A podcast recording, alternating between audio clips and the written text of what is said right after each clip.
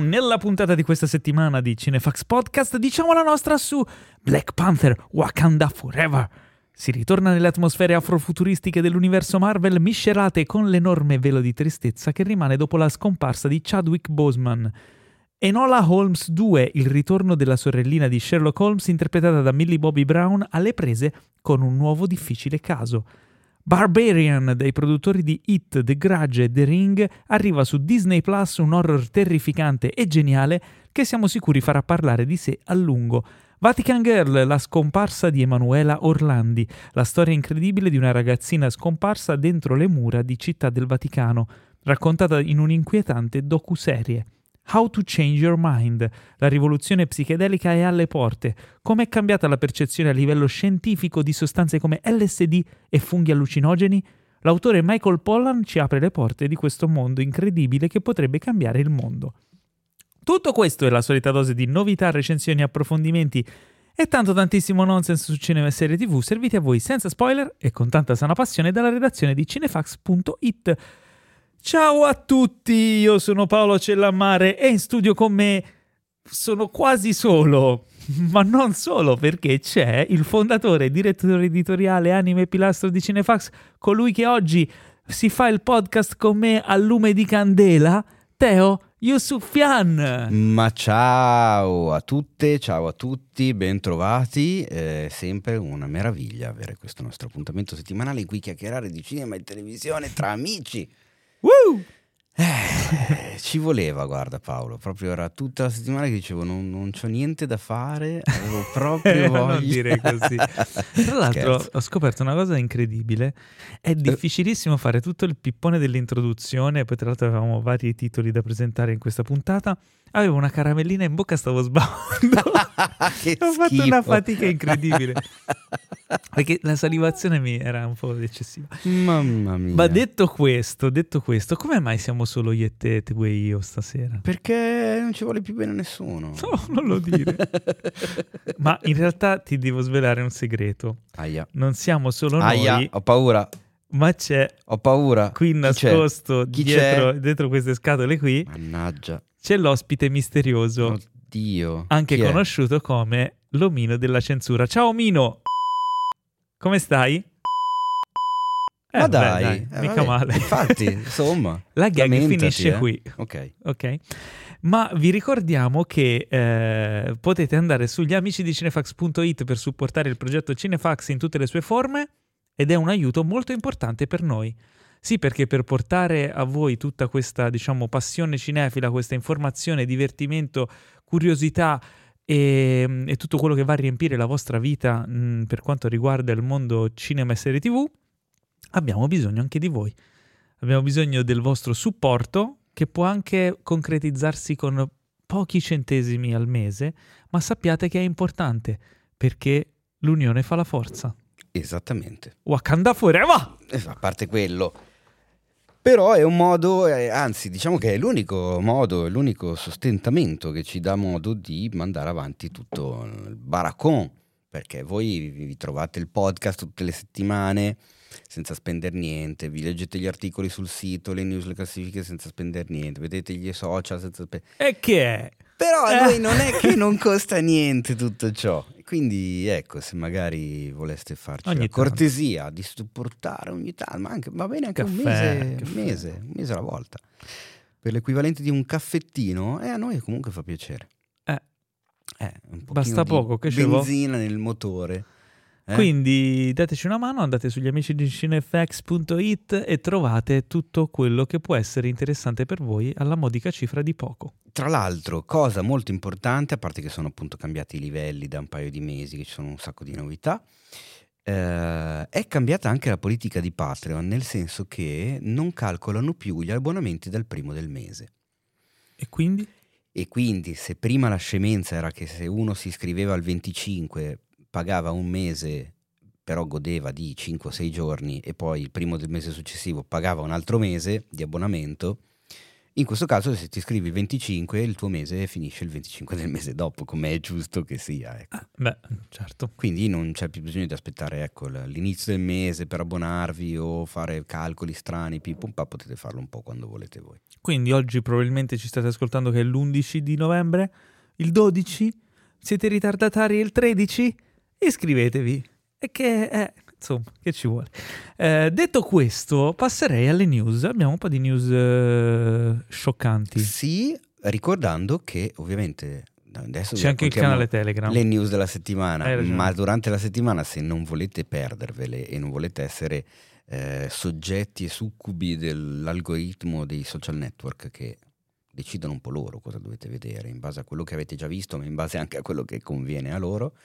Eh, su Telegram questo problema non c'è, quindi c'è il canale aperto e pubblico, gratuito di Cinefx su Telegram, eh, dove pubblichiamo veramente tutti i nostri contenuti senza problemi di format, tone of voice diverso rispetto a Instagram, Facebook, Twitter, tutte queste menate qui. Ah, tra l'altro, giusto perché mi mancava qualcosa da fare, Cinefx è anche su Mastodon. Che cazzo è Mastodon, scusa? Se state scappando... Cosa No, ora mi spieghi che cazzo è Mastodon. È una cosa un po' particolare, open source, è un social network... Eh, non sembra essere male. Comunque... Ma, di, sì, ma spiegamelo, io è la prima volta che lo sento nominare. Perché ci sta, c'è, c'è una mini diaspora da Twitter, dopo che se l'è comprata Elon Musk, sta succedendo ah, un po' di casino, esatto e molta gente si sta riversando su questa nuova, nuova no, su questa piattaforma che ha qualche annetto, ma Sembra, sembra, comunque interessante, sembra carina. Poi magari, che ne sai, magari ci si sposta tutti lì, magari è una bolla di sapone come era diventato... Ma Mastodon non te la dà la Era Birial che doveva sostituire Instagram a un certo punto? Ma Birial...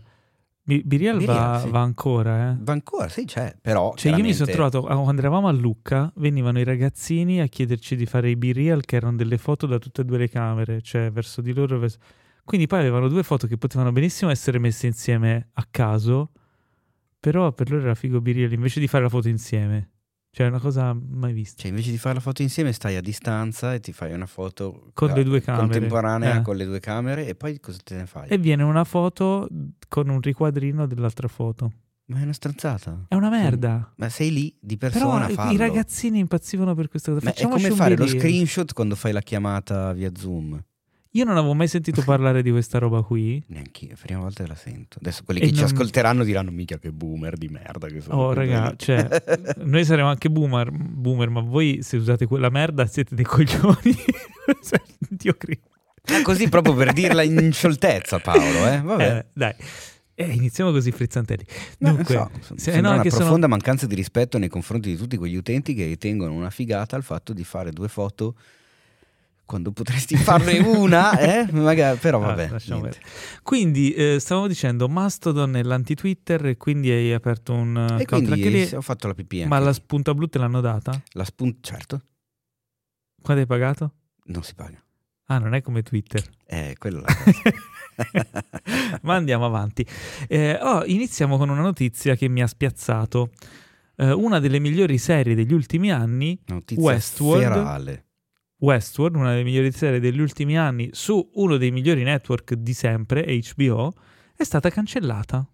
La serie è scritta da Jonathan Nolan e Lisa Joy, anzi showrunnerata da loro. Eh, sarebbe, insomma, ha chiuso la quarta stagione e mh, mm, la quinta, che sarebbe dovuta essere la stagione conclusiva per quanto, per quanto riguarda la storia e come era stata concepita, non vedrà mai la luce. Questo è l'ennesimo taglio da parte del conglomerato Warner Bros. Discovery eh, dovuto da probabilmente dei costi esorbitanti della produzione di questa serie e dei risultati non proprio rosei. Eh, peccato perché eravamo rimasti in pochi ad amarla, però la amavamo tantissimo. Cioè era una di quelle cose. E poi non mi sembra carino festeggiare eh, HBO i 50 anni in questo modo. Cioè, non Buh. mi sembra una bella... Tu lo sai che HBO ha compiuto 50 anni l'8 novembre?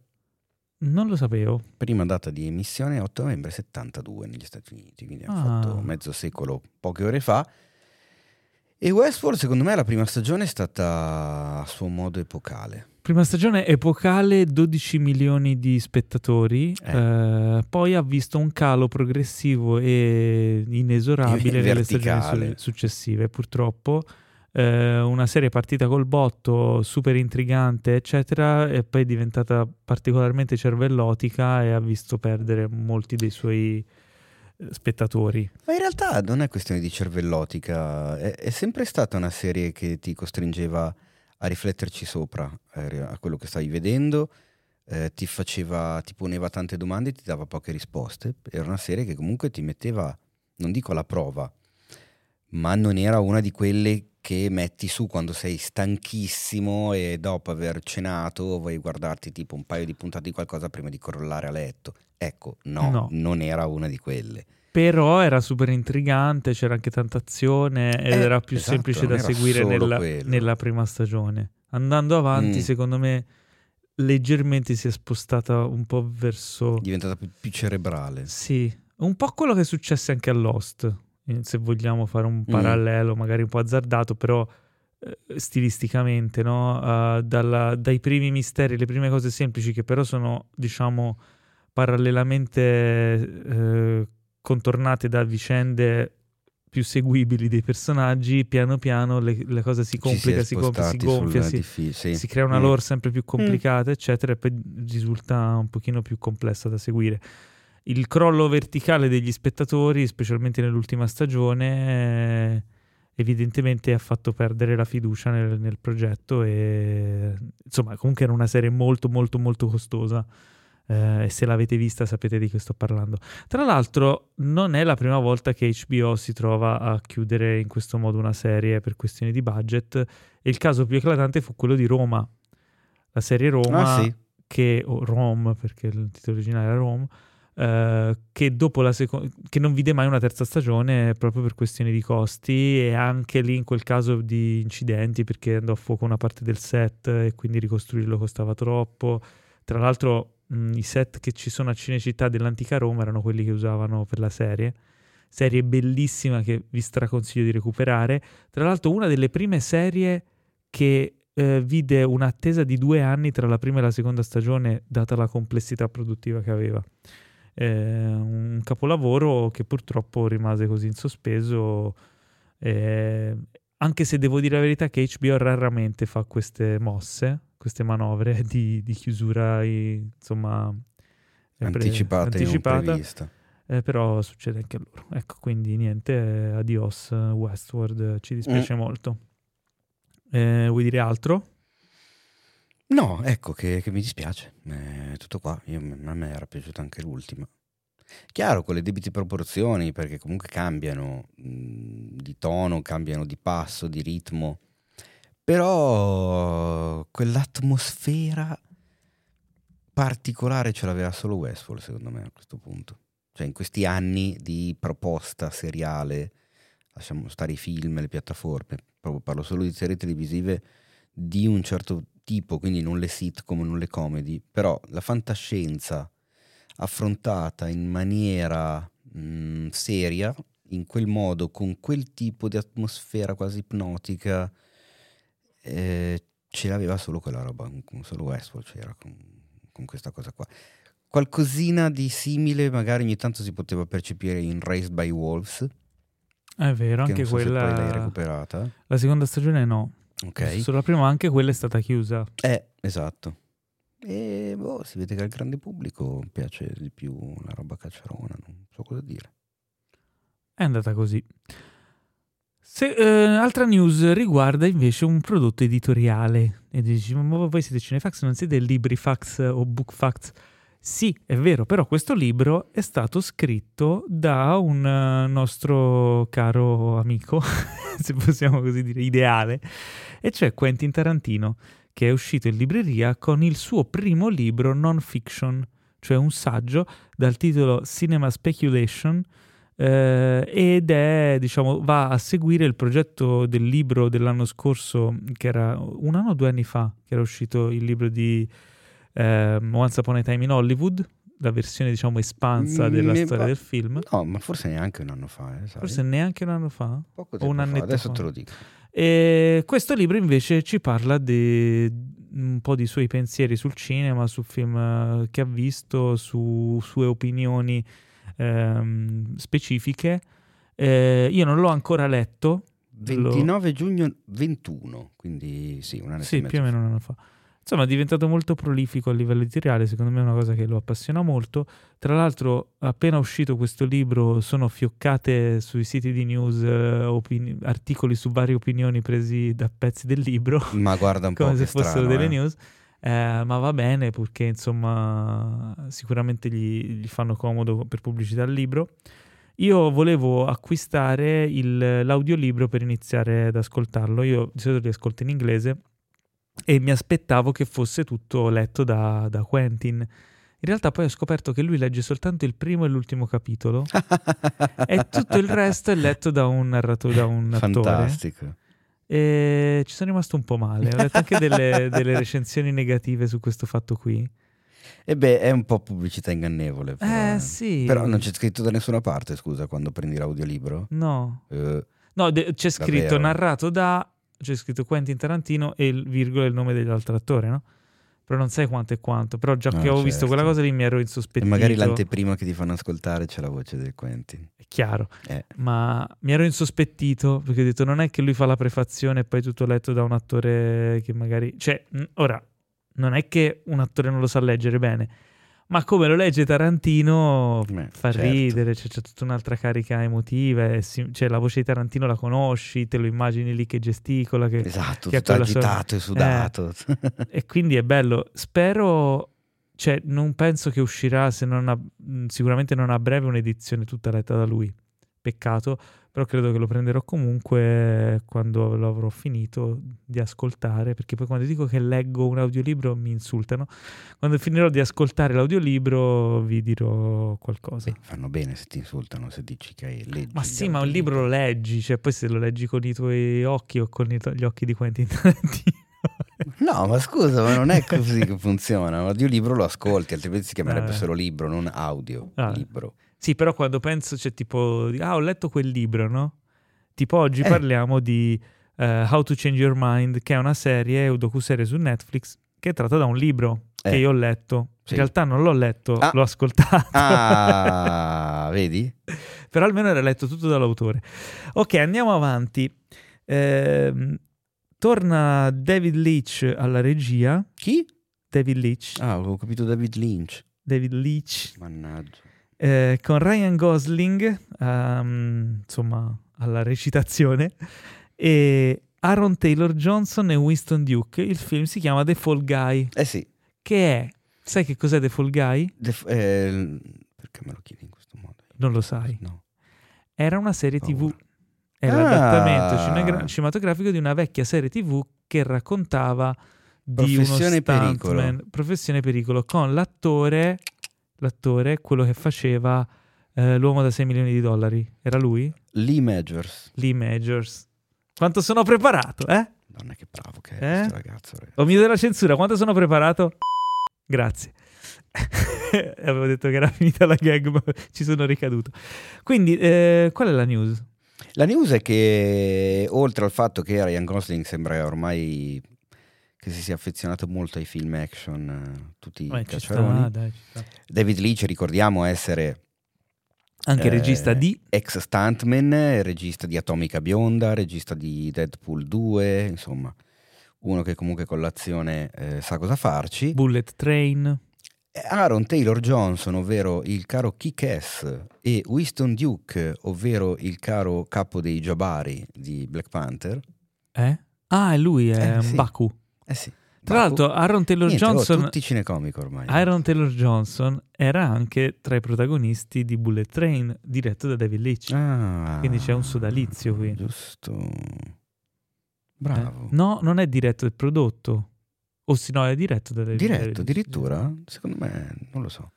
E comunque Aaron Taylor Johnson anche, tra l'altro, visibile in Animali Notturni, che così vi butto lì perché è sempre bello parlare di questo film di Tom Ford. Bellissimo. Regista che ha fatto solo due film, due gran bei film, più se bel dell'alter, come si dice qui, e che poi non ha più fatto, è tornato a fare lo stilista come faceva prima. Tom torna a fare cinema. Sì, cioè, almeno un altro film in canna ce l'hai. Dai, non eri male, cioè, c'è un sacco di gente che continua a farli, film tipo il marito di Melissa McCarthy. Dai Tom, torna, fai, torna fai un altro film. Eh? Dai Tom, Dai, smettila, smettila, di rincorrere Jerry, fai un altro film. Così, così magari il marito di Melissa McCarthy ne fa uno in meno. Siamo tutti più contenti.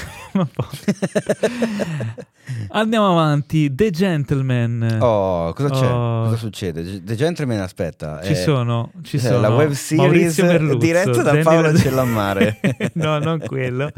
Eh, in realtà The Gentleman è il film di Guy Ritchie. L'hai ah, visto tu? Ti è piaciuto? Sì. Eh? Carino, dai. Sì, anche se non ha fatto, di pe- ha fatto di peggio Guy Ritchie. Esatto. Ma ha fatto anche di meglio. Ha fatto anche di, ha fatto anche di peggio. E invece ho visto un sacco di gente impazzita per The Gentleman. A partire dal nostro caro Emanuele Antolini, eh, infatti trovate la sua recensione sul sito. A lui è piaciuto un casino e lui ha seguito anche tutte le questioni, ah, sì? tutti, notizie dopo la serie, tutto contento. Ah, sì, è preso benissimo per The beh, Gentleman. Beh. The Gentleman diventerà una serie TV con protagonisti Maurizio Merluzzo e Dani Lazzarini. No, no, no, no. Non si sa chi, chi saranno i protagonisti perché è un'espansione del, del, film, non si sa se è una reinvenzione del film. Ma sono qui a dirtelo. Tu lo sai? Il protagonista sarà Theo James. Ah, il tuo alter ego.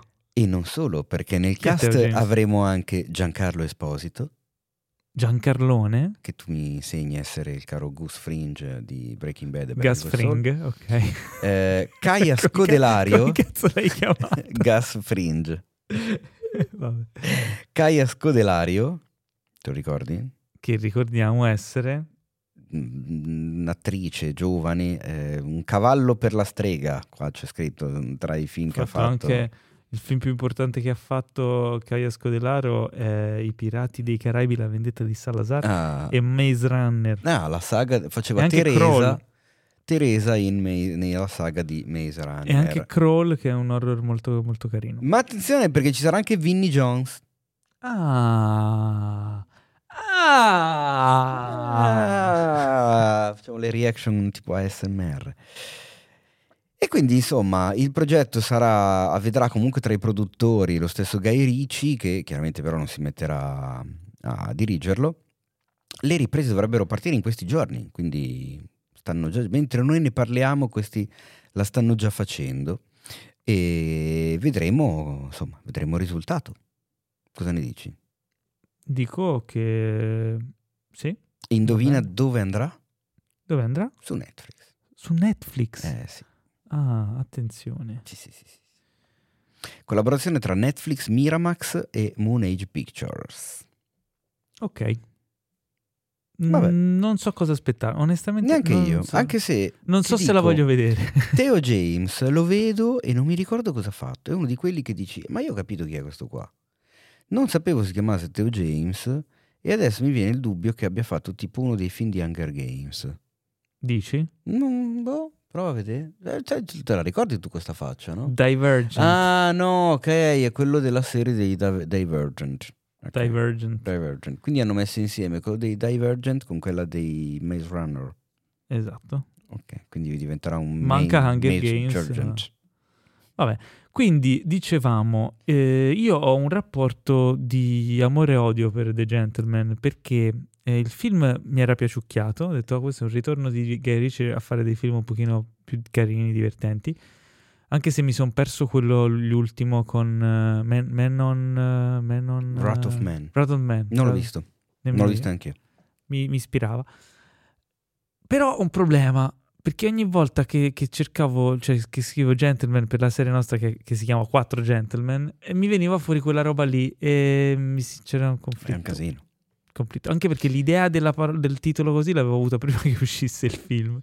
Ma a parte che questa, questa, cosa non ti crederà mai nessuno. Eh, Più so. che altro, non, secondo me devi ringraziarlo perché anzi tutti quelli del mondo che cercano il Gentleman di Guy Ricci, trovano invece la tua serie su YouTube. Ed Secondo è per quello sono- che state facendo questi numeri incredibilmente giganteschi su YouTube con i Secondo Gentleman. me è, È tutta gente che cerca Guy Ricci, No, Paolo. no, no, secondo me è Dillo, per via della l'hai nostra serie apposta. è per via della nostra serie che hanno deciso di fare il sequel eh, sulla serie TV de- così quelli che cercano la nostra L'hai serie vanno a beccare su Netflix. apposta. Eh già già già. Esclusivo Variety, interesse nel realizzare una serie TV ambientata nel mondo di Indiana Jones per Disney Plus. Ah, Notizia di oggi fresca fresca. ah. Eh? Eh, Attenzione, si aprono scenari. Una serie TV ambientata nel mondo di Indiana Jones? Non è la prima volta. Ricordiamo, a molti di voi magari non lo sapranno, ma esiste una serie TV che si intitola Le avventure del giovane Indiana Jones, che ci racconta di una serie di storie. eh, sono ben due stagioni più quattro special TV eh, sulle storie di Quattro special, questi non me li ricordavo. sulle storie di un Indiana Jones in varie fasce di età, da bambino a ragazzetto, adolescente, Interpretato da... interpretato da vari attori. Beh, ma soprattutto da... No. Come Chi? no? Da chi? River Phoenix. No, River Phoenix lo interpreta nel, nel terzo film. Nel- No? nel ma nella serie TV non è interpretato. Come no? Non era lui. Ah no, non No, era no. lui nella serie, che babbo. Nella serie c'è, nel film. c'è un attore che lo interpreta da bambino, un attore che lo interpreta da adolescente e c'è un attore che lo interpreta da anziano, da vecchio vecchio. Tra l'altro ha la benda sull'occhio, quindi fa intuire che Indiana Jones perde un occhio a un certo punto. È canonica? Non è canonica? Per adesso, da quello che credo, dovrebbe essere canonica, perché era comunque prodotta da, da, eh, George Lucas e- ed era pensata da loro. Eh, però non so se è su Disney Plus questa serie qui, credo di sì, eh. Credo che sia tutto su Disney Plus. Tra l'altro, in un episodio c'è anche un cameo di Harrison Ford che interpreta un, un piccolo, mi pare, l'intro di una puntata, interpretando proprio l'Indiana Jones dei film. Quindi è molto, in realtà era molto carino. Io me la ricordo bella, però ero- erano altri tempi ed, ed ero più giovane. Probabilmente non è così bella, ma alcune puntate sicuramente lo sono. Allora, per l'amore della precisione che contraddistingue la nostra testata, vi posso dire che nel- nella serie Le avventure del giovane Indiana Jones, prodotte tra il 92 e il 96, per un totale di due stagioni e 33 episodi, che andavano in onda sulla ABC negli Stati Uniti e su Rai 1 Sì. qua in Italia, Indiana Jones nella versione tra gli 8 e i 10 anni era interpretato da Corey Carrier. Mhm. Nella versione tra i 16 e i 21 da Sean Patrick Flannery, Ah, beh. Che finora per entrambi è la cosa più importante che hanno fatto. No, ma Sean Nella- Patrick Flannery ha fatto Nella versione eh, a 50 anni da Harrison Ford, eh, vorrei anche vedere che Certo. adesso richiamato qualcun altro, e nella versione a 93 anni da George Hall. Come diceva il qui presente Paolo, che insomma da vecchietto era chiaramente un altro attore, un altro attore che non è che abbia fatto chissà che cosa nella carriera, quindi anche se vi dico il nome appunto non è che... Sean Patrick Flannery, Flannery interpreta in The Boys Gunpowder. No, giura! Sì, Ma sì, pensa sì, ha a te. fatto altre cose. Ha fatto niente di stratosferico, però ha continuato a lavorare, ecco. Quindi, vabbè, chiusa parentesi su questa serie che si chiama in inglese eh, The Indiana Jones Chronicles, ehm, che The, fu... The Young. The Young Indiana Jones Chronicles, eh, che tra l'altro fu un esperimento super innovativo, se, se ci pensate è avanti di vent'anni, E infatti sì, stavo pensando a quello più che altro. perché queste cose le stanno, le stanno facendo adesso, Eh sì. o comunque negli ultimi anni hanno iniziato a prendere i film, espandere le serie tv e negli ultimissimi anni anche con i franchise, insomma Star Wars, eccetera, ma Lucas l'aveva già fatto nei primi anni 90. Cioè, sì, perché poi nel prendi- 92, nel 90 è uscita l'ultima crociata, quindi aveva già alle spalle tre film e loro avevano già messo in cantiere una serie Mm-mm. per continuare a espandere il franchise e il mondo. E niente, a Kulas bisogna dirglielo, eh, cioè, come regista non sarà un granché, ma come furbizia e volpizia... Mamma Volpizia. mia. Va bene. Mamma mia, vabbè, insomma, che gli devi dire? Boh, vedremo, non lo so, sono curioso di saperne di più, non vorrei che fosse una pecionata dedicata magari a un pubblico troppo troppo piccolino. Cioè, mi piacerebbe No, vedere qualcosa dai. di... Non leggo giovane Indiana Jones. No, no, il mondo di Indiana Nel Jones. mondo di Indiana Jones. Potrebbe essere o uno spin-off del quinto film che uscirà a breve, quindi continuare in quel Mm. mondo lì seguendo un personaggio che magari viene introdotto nel film. Mi sembra quello di- bizzarro, magari eh. quello di lei, visto che c'è che è così Mm, tanto può essere, Phoebe non lo so, non lo so. Non, eh, diciamo che mi sorprenderebbe un po', a meno che non hanno un personaggio tra le mani così forte, una storia così forte che sono sicuri di poterla espandere. Altrimenti direi che sarebbe più figo andare su un giovane Indiana Jones o altre avventure così. Cioè il mondo di Indiana Jones è, è bello anche per le epoche in cui è raccontato nei primi film, quindi non lo so, staremo a vedere, però è, una, è un- sicuramente una notizia che mi incuriosisce molto. Eh, rimaniamo in casa Disney Plus, eh, credo per tutte le prossime news, perché ci sono state un po' di, di rivelazioni. Intanto, qualche un po' di giorni fa era stata eh, annunciata, comunque c'è stata una fuga di notizie riguardo a una serie TV su Vision, su Visione della, Mm. della Marvel, eh, dal titolo Vision Quest. Praticamente sarebbe sviluppata e mh, prodotta dalla produttri- produttrice esecutiva eh, Jacques Schaffer che aveva già fatto WandaVision e arriverà su Disney Plus eh, in un prossimo futuro, continuando la storia di, di Vision, eh, seguendo proprio gli eventi che abbiamo visto di, di WandaVision. Quindi sarebbe una sorta, secondo me, di seconda stagione, però che va a focalizzarsi solo su, su Vision e non più su, su Wanda, che abbiamo visto ha avuto un altro sviluppo in Doctor Strange 2. Eh, hai qualcosa da dire? Te ne a vedere? No. Mm, Beh. no, cioè sono curioso di sapere cosa, cosa voglio raccontare, ecco. Ok. Però comincio a non seguire più tantissimo tutta questa follia psicotica Marvel. Follia produttiva, Sì, cioè- lo- logorrea produttiva esagerata o cosa. diarrea produttiva. Eh, il, il- il rischio è quello. Mm. Mm.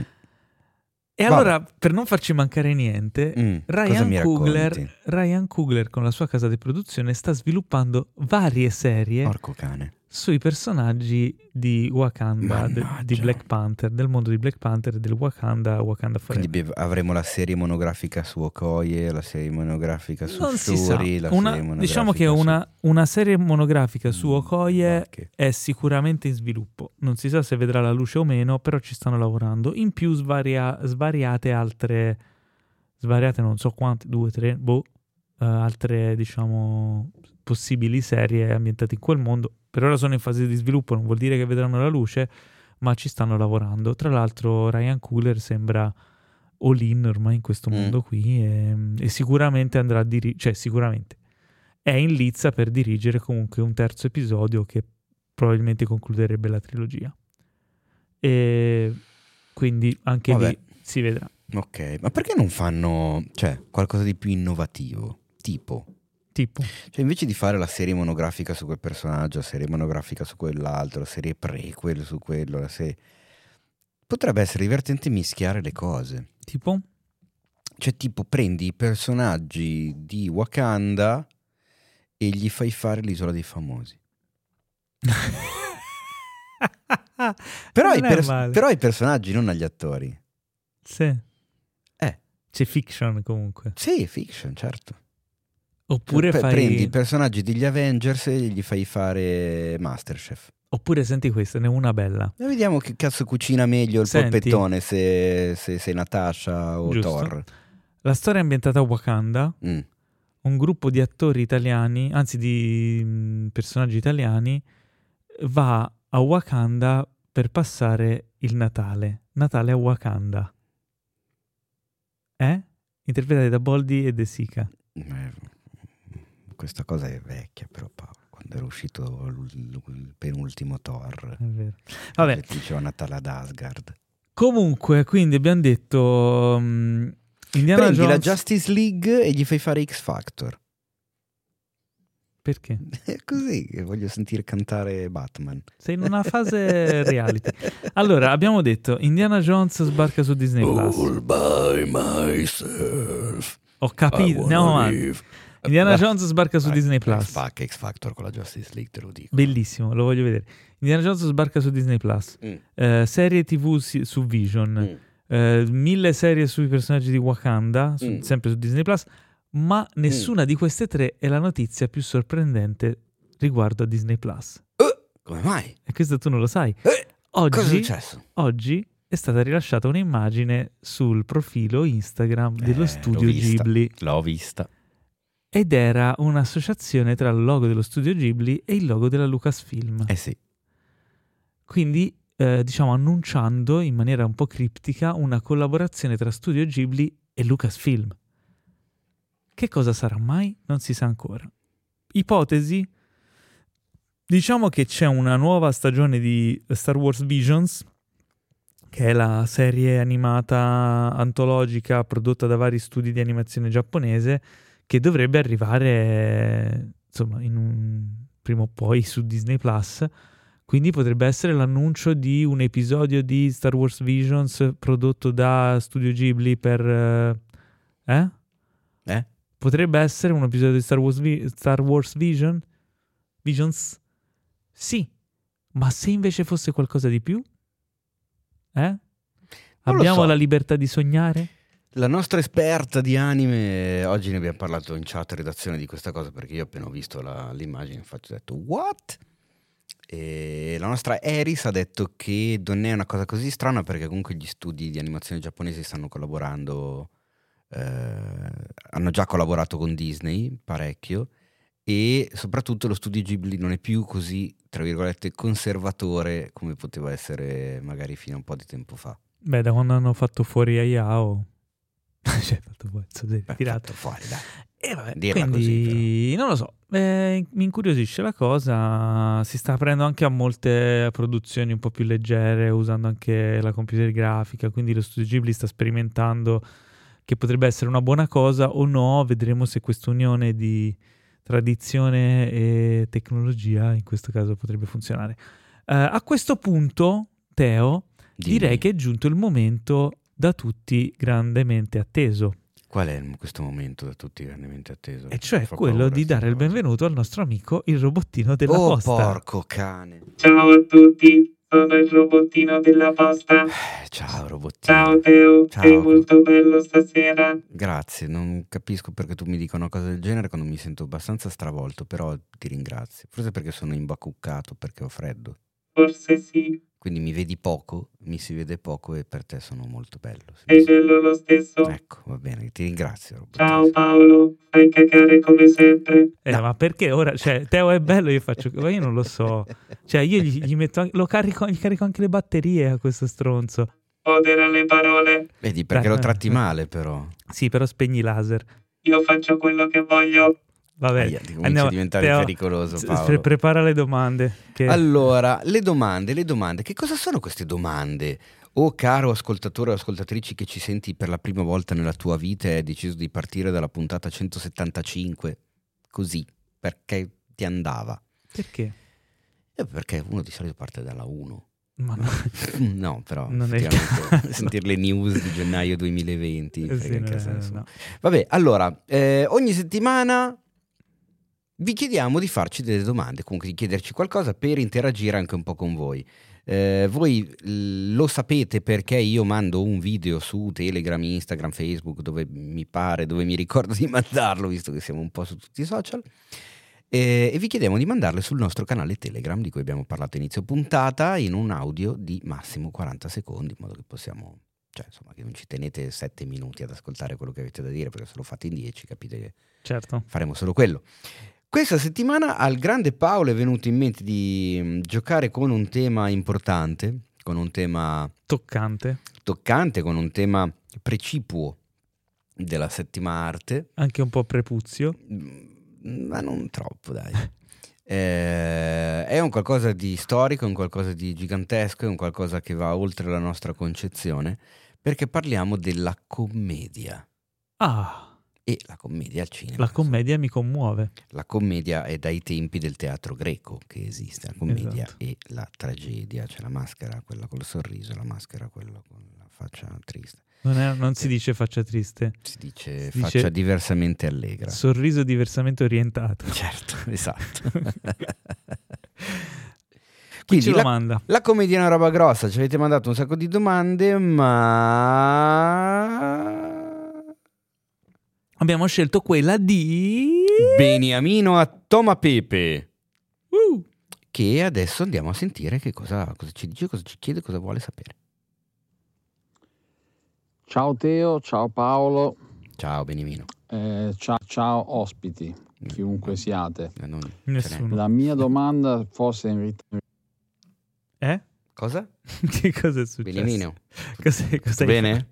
Hai ucciso Beniamino. ritardo ehm, è la seguente. Sei in ritardo. Ehm, si è sempre parlato di commedia all'italiana, come se fosse una categoria, un genere Ah, distinto dalla commedia. Beh, non come se fu, Eh, sapreste definire la commedia all'italiana degli anni 50, 60 ehm, rispetto al genere generalista della commedia? Grazie e complimenti, vi seguo sempre e con grande, grande interesse, passione e divertimento. Un caro saluto a tutti e a presto. ma grazie a te Beniamino, Ma è senti una un bella domanda. Grazie, grazie Beniamino. Questa è una di quelle domande che ci arricchiscono, perché ti dico la verità, ho sempre pensato di sapere cosa fosse la commedia all'italiana, ma in questo momento non ne sono più così certo. Inizia, il- il- la mia conoscenza inizia a vacillare. Io ho sempre pensato che per commedia all'italiana si intendesse un modo di fare commedia che si è sviluppato in Italia appunto in quegli anni lì e che ha portato a quella commedia un po' dolce amara, no? Dove ti fai la risata, però c'è, c'è di fondo anche una malinconia o un argomento forte che certo. poi alla fine ci rimane un po' spezzato, come molte delle commedie tipo di Alberto Sordi o di, insomma, fammi qualche altro esempio di mm, commedia. Uccelli. Tipo Monicelli, sì. Per esempio, Totò no. No. Totò non è commedia all'italiana, No. però Totò è italiano. Sì. Molto italiano. Sì. La commedia di Totò come si chiama? Film comico Di Totò. di Totò. Commedia Esatto. alla Totò. Allora, no, quindi è, è posso- quella cosa lì o, o- o sto, sto andando fuori dal... Sì, posso riassumertela dando la parola a eh, ovviamente un mostro sacro, invece di dirla noi, che abbiamo appena nominato, che è Mario Monicelli, che diceva la commedia italiana è, all'italiana è trattare con termini comici, divertenti, ironici, umoristici degli argomenti che invece sono drammatici. Perché è questo che distingue la commedia all'italiana da tutte le altre commedie. Mm, Questo è proprio... proprio detta così è perfettamente descritta. Esa- esa- esattamente. E questa descrizione è l'incipit di un bellissimo articolo che trovate sul nostro sito, firmato Adriano Meis, che si chiama proprio Otto film della commedia all'italiana che dovreste riscoprire. Prima di trovare gli otto titoli, eh, si parla di mm, registi come Pietro Germi, Luigi Comencini, Carlo Lizzani, Age Scarpelli, eh, ovviamente Dino Risi, Luigi Zampa, Giorgio Bianchi e Nanni Loi. Prima di arrivare alla classifica c'è un gran bell'articolone approfondito sulla commedia all'italiana, quindi su quella sorta di sottogenere che ha caratterizzato il nostro paese e che ci ha anche resi grandi nel mondo, perché comunque erano quei 2-3 decenni in cui l'Italia con il cinema c'erano cazzi, cioè, il mondo guardava C'erano tanti, tanti grandi interpreti. Eh sì. Ma secondo te il primo Fantozzi è commedia all'italiana? Oddio. Perché comunque affronta dei temi importanti. Mm, Beh, tirando le maglie sì. Lo fa in quella sì. sua chiave surreale demenziale. Sì, è che è troppo caricato f- all'esagerazione da quella parte. Cioè, nel senso Ma il da- primo è quasi fumettistico. Eh sì, suo- beh, prima è sì. proprio tratto dal romanzo Paro Paro, quindi... Mm. Però, nel senso... Forse lo- è un- è una tarda Ma in evoluzione. neanche tanto. Perché comunque va a toccare altri temi, perché Sì, siamo già negli niente. anni 70, siamo già all'alienazione dell'impiegato sottomesso rispetto al suo superiore, questa guerra tra poveri, Mm. eh, questa condizioni imbarazzanti di vita che, che- che si vive solo ed esclusivamente per un lavoro mortificante che, che ti abbruttisce. Non sono temi toccati dalla commedia italiana, all'italiana di appunto Risi, Sì. di Monicelli. Per esempio, altri. amici miei eh, fa ridere tantissimo, ma ci sono sotto de- delle Beh, mazzate direi. incredibili. Cioè, bellissimo, amici miei. Vorrei rivederlo. Già Eh, soltanto la condizione di loro quattro, cioè chi sono e chi erano. Bas- Bascetti, Conte Mascetti. per quanto è figo lui e quanto è indimenticabile il personaggio, È un pezzo di merda incredibile. Ma poi, sì, sì, come si dice, si porta dietro una tragicità incredibile, cioè, un- comunque un nome decaduto, non ha più nulla, cioè gli sono rimasti i, i- i tre amici con i quali fare il cazzone, cioè... Avevi postato recentemente un video di- con Ugo Tognazzi su Instagram. Su- Bellissimo. anche su Facebook lo trovate. Lo sono guardato, era un'intervista con eh, Pippo Pippo Baudo. Baudo. Bellissima, cioè ti fa capire che personaggio che era, cioè un provocatore ma con un'intelligenza e una capacità di, di spostare l'attenzione in maniera sottile, di toccare dei temi, ma cioè, Io l'ho sempre adorato, quell'intervista mi è fantastico. sempre piaciuta, infatti l'ho pubblicata in occasione dell'anniversario della scomparsa di Tognazzi. E in quell'intervista è figa, andatevela a recuperare, la trovate su Genefx, su Instagram e, e Facebook di pochi giorni fa. Mm. E perché era appena uscito, cioè doveva uscire il suo nuovo film da regista, ma aveva avuto problemi con la censura. E quindi praticamente gli avevano vietato il film ai minori di 18, facendogli su un danno incredibile. Tognazzi ce l'aveva a morte con chiunque. Beh, Ed è fantastico perché l'intervista si apre con Baudo che cerca di parlare del film da regista di Tognazzi e Tognazzi. Ma perché non parliamo della liberalizzazione delle droghe leggere?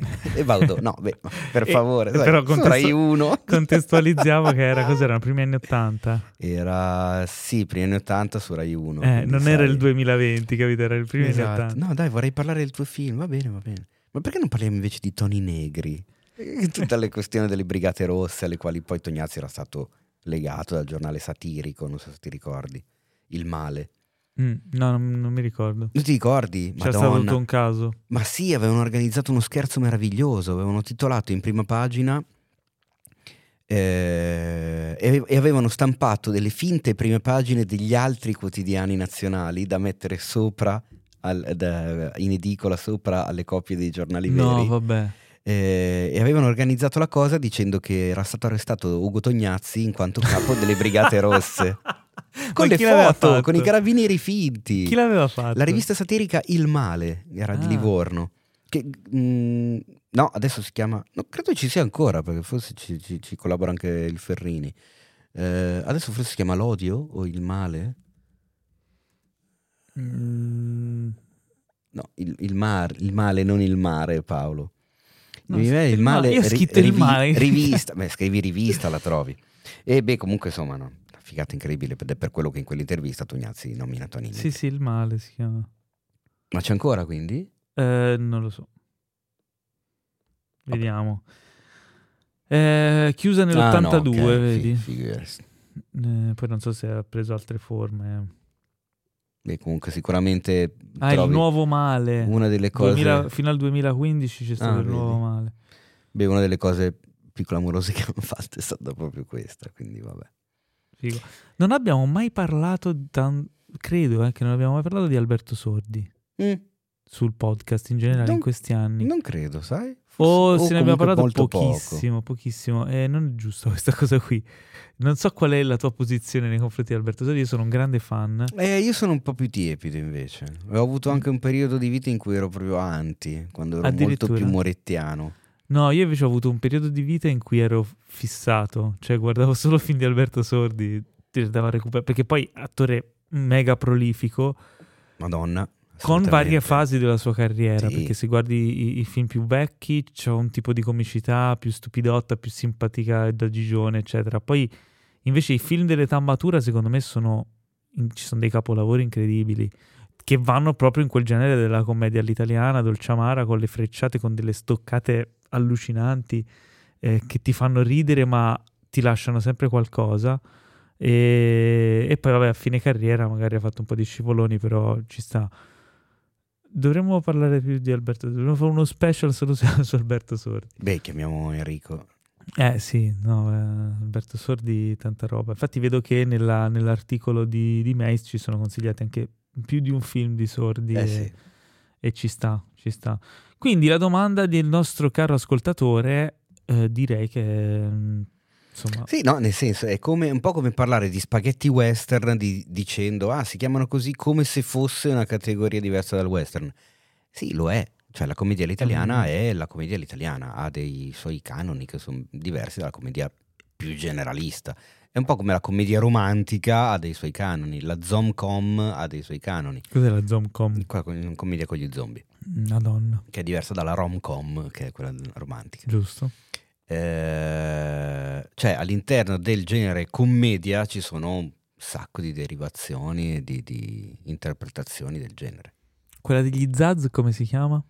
No, quello è, quello è demenziale, dai. Mm, credo che abbia una sua... Ha una sua connotazione. Quella è una parodia eh, comica, perché non si può neanche più parlare di commedia, lì, lì sono proprio sketch comici, slapstick, eh, di quel genere, cioè. Sto guardando i, i sottogeneri della commedia, ma qui entriamo in una... Lascia stare. Io Mm. volevo scrivere una serie di articoli sui generi cinematografici perché la gente li confonde ancora un sacco. E comunque è bello viaggiare attraverso i generi. Mi sono Sì, comprato e comunque- letto per approfondire la cosa prima di scrivere l'articolo. Due libri, un terzo l'ho preso e non l'ho ancora finito. Credo che non lo farò mai. È un delirio parlare. Su questo Addentrarsi sito, nei generi è delirante. Su questo sito, tipo i Zucker sono sotto spoof, Spoof. Eh, vabbè, parodi- vedi, parodia. Quindi, Come Brooks. sì. Eh. C'è il sottogenere ventriloquismo. Ma veramente? eh? Sì, non so perché. Comunque va bene, quindi abbiamo Beh. definito la commedia all'italiana. Recuperatevi un po' di capolavori e andate a trovarli nell'articolo 8 film, film, della commedia della all'italiana che dovreste riscoprire. Ovviamente, tanto quanto ha scritto il Mace nel suo articolo, ci tengo anche io a dire che l'argomento è talmente vasto che bisognerebbe fare tipo una puntata da quattro ore Sì.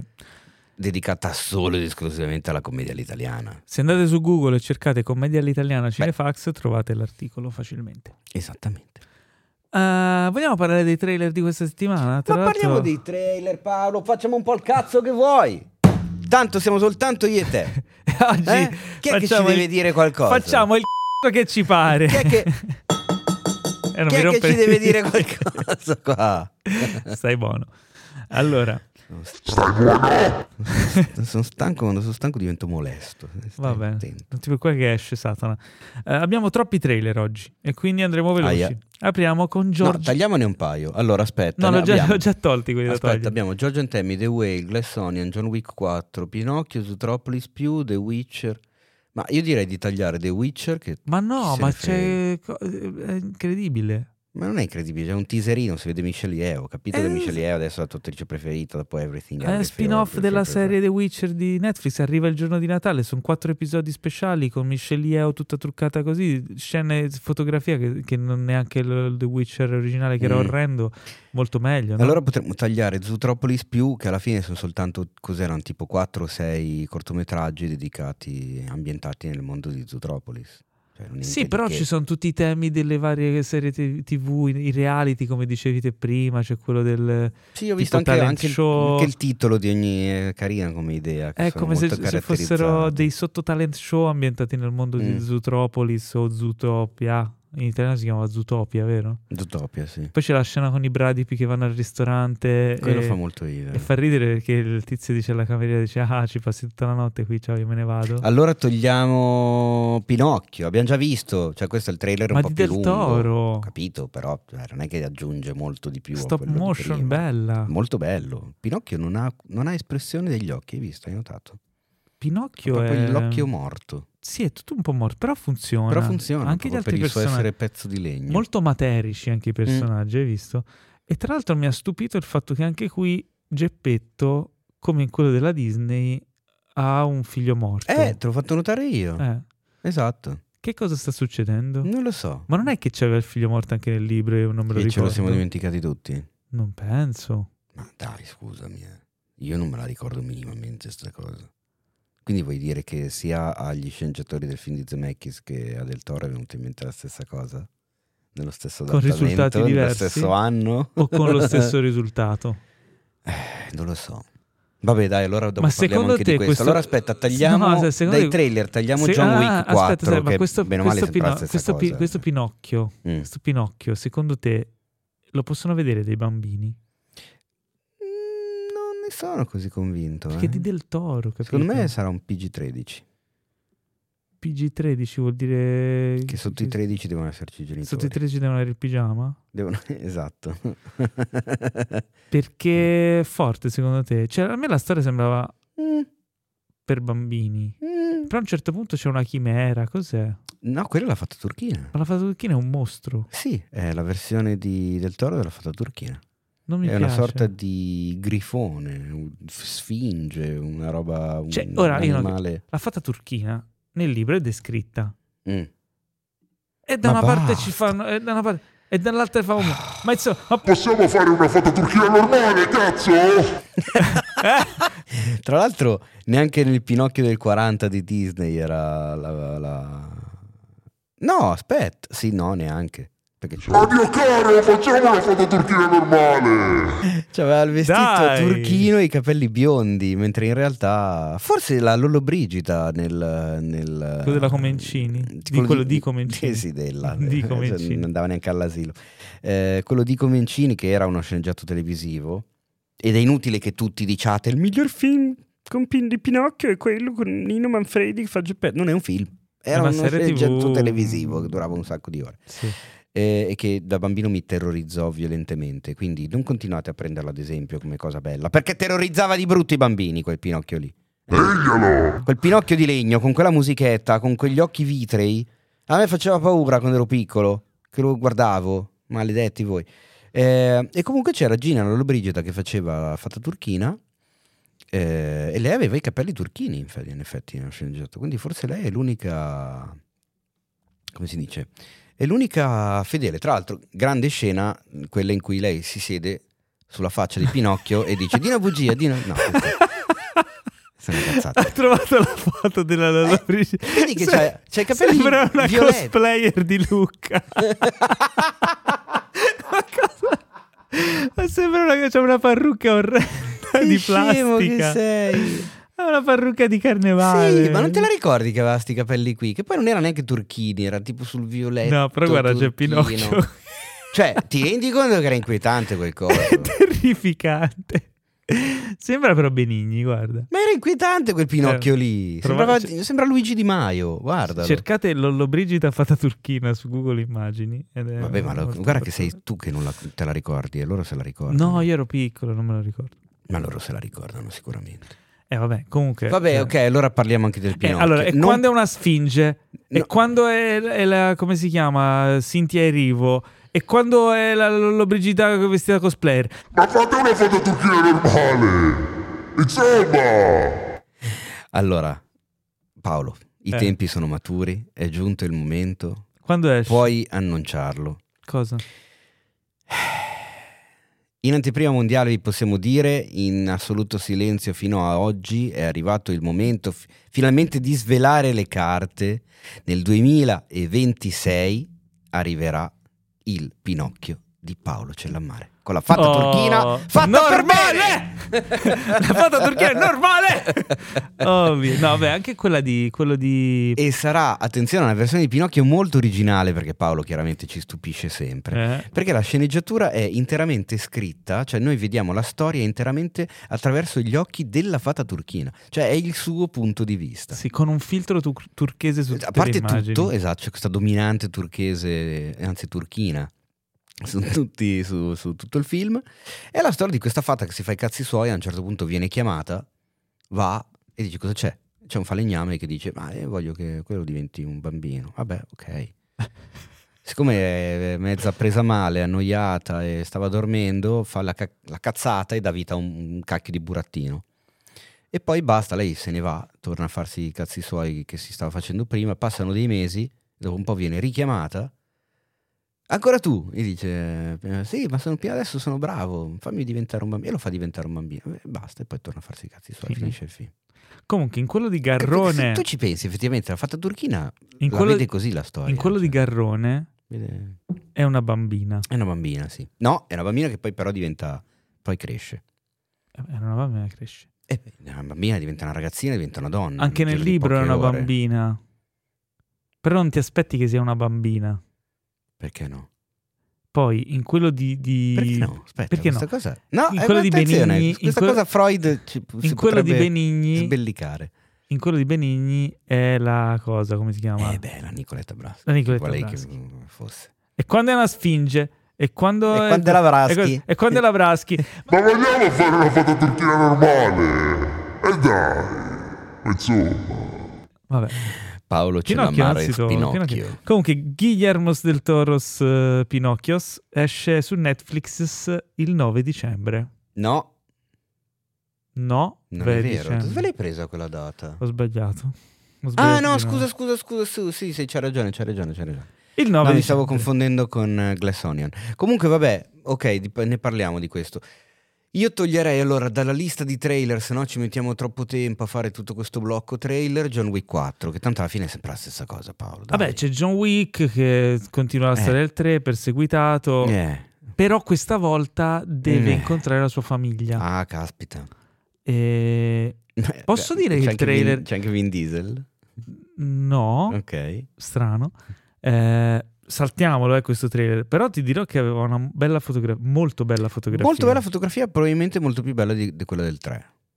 Però è un trailer, magari sai, hanno messo sempre solo le solite immagini.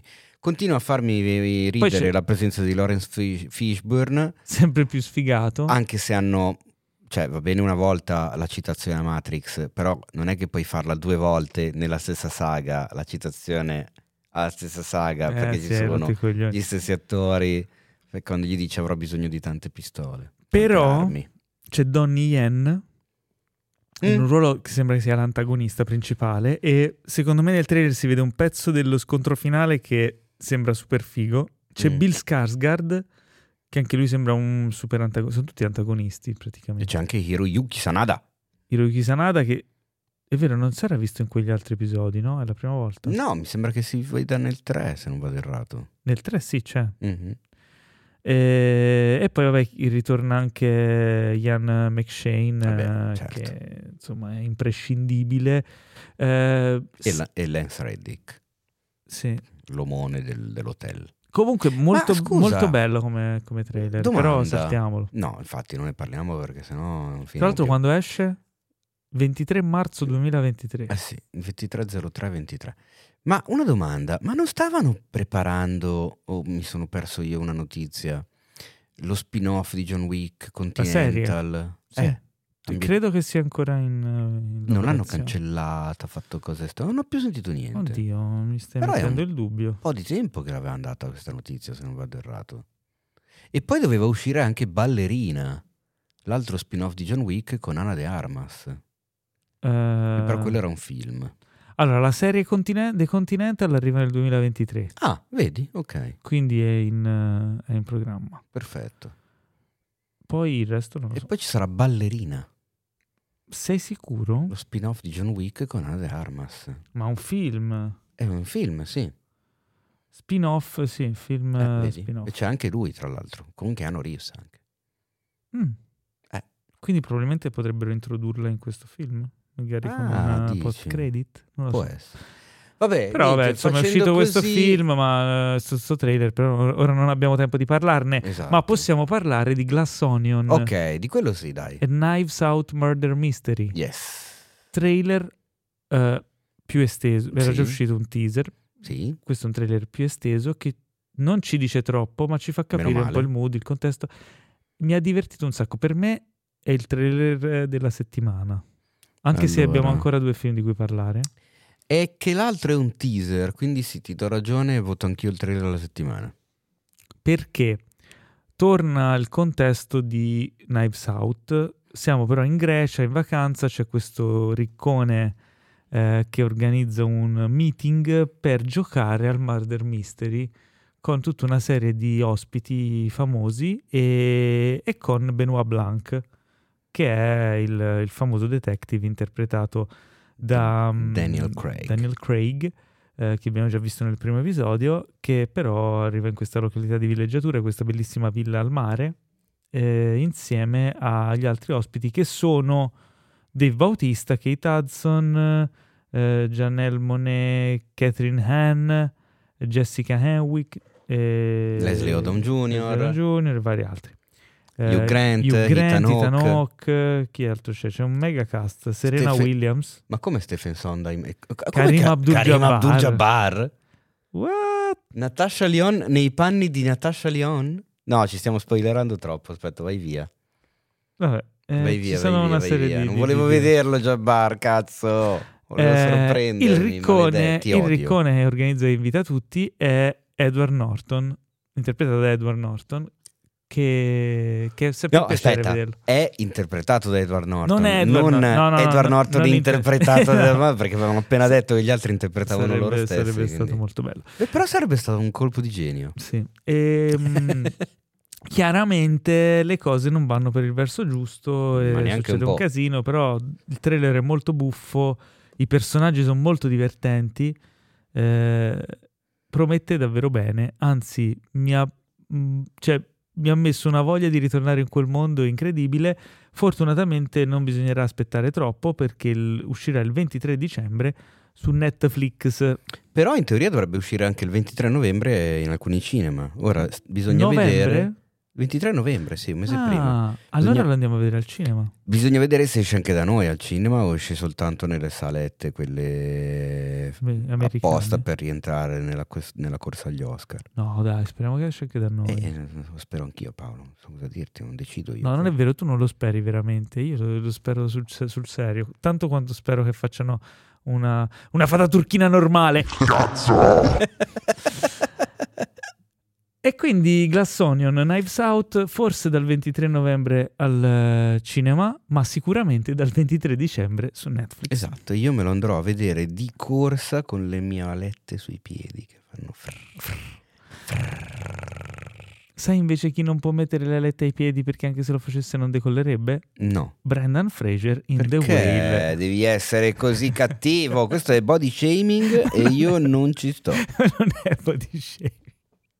Era una battuta. No, no, questo è bo- Era questo- commedia all'italiana. Questo è body shaming. Era commedia all'italiana, l'ha detto Monicelli Questo è- mentre stava cascando di sotto dalla finestra. Questo è body scemo. Madonna, Paolo, come sei politically scorrect oggi. Eh, giù, è così, eh, giù, è così. Allora, scherzavo ovviamente, non vi, non vi adirate perché era una battuta. Sto parlando Sì, Di The Whale. ai parenti di Monicelli che mi hanno appena scritto in direct.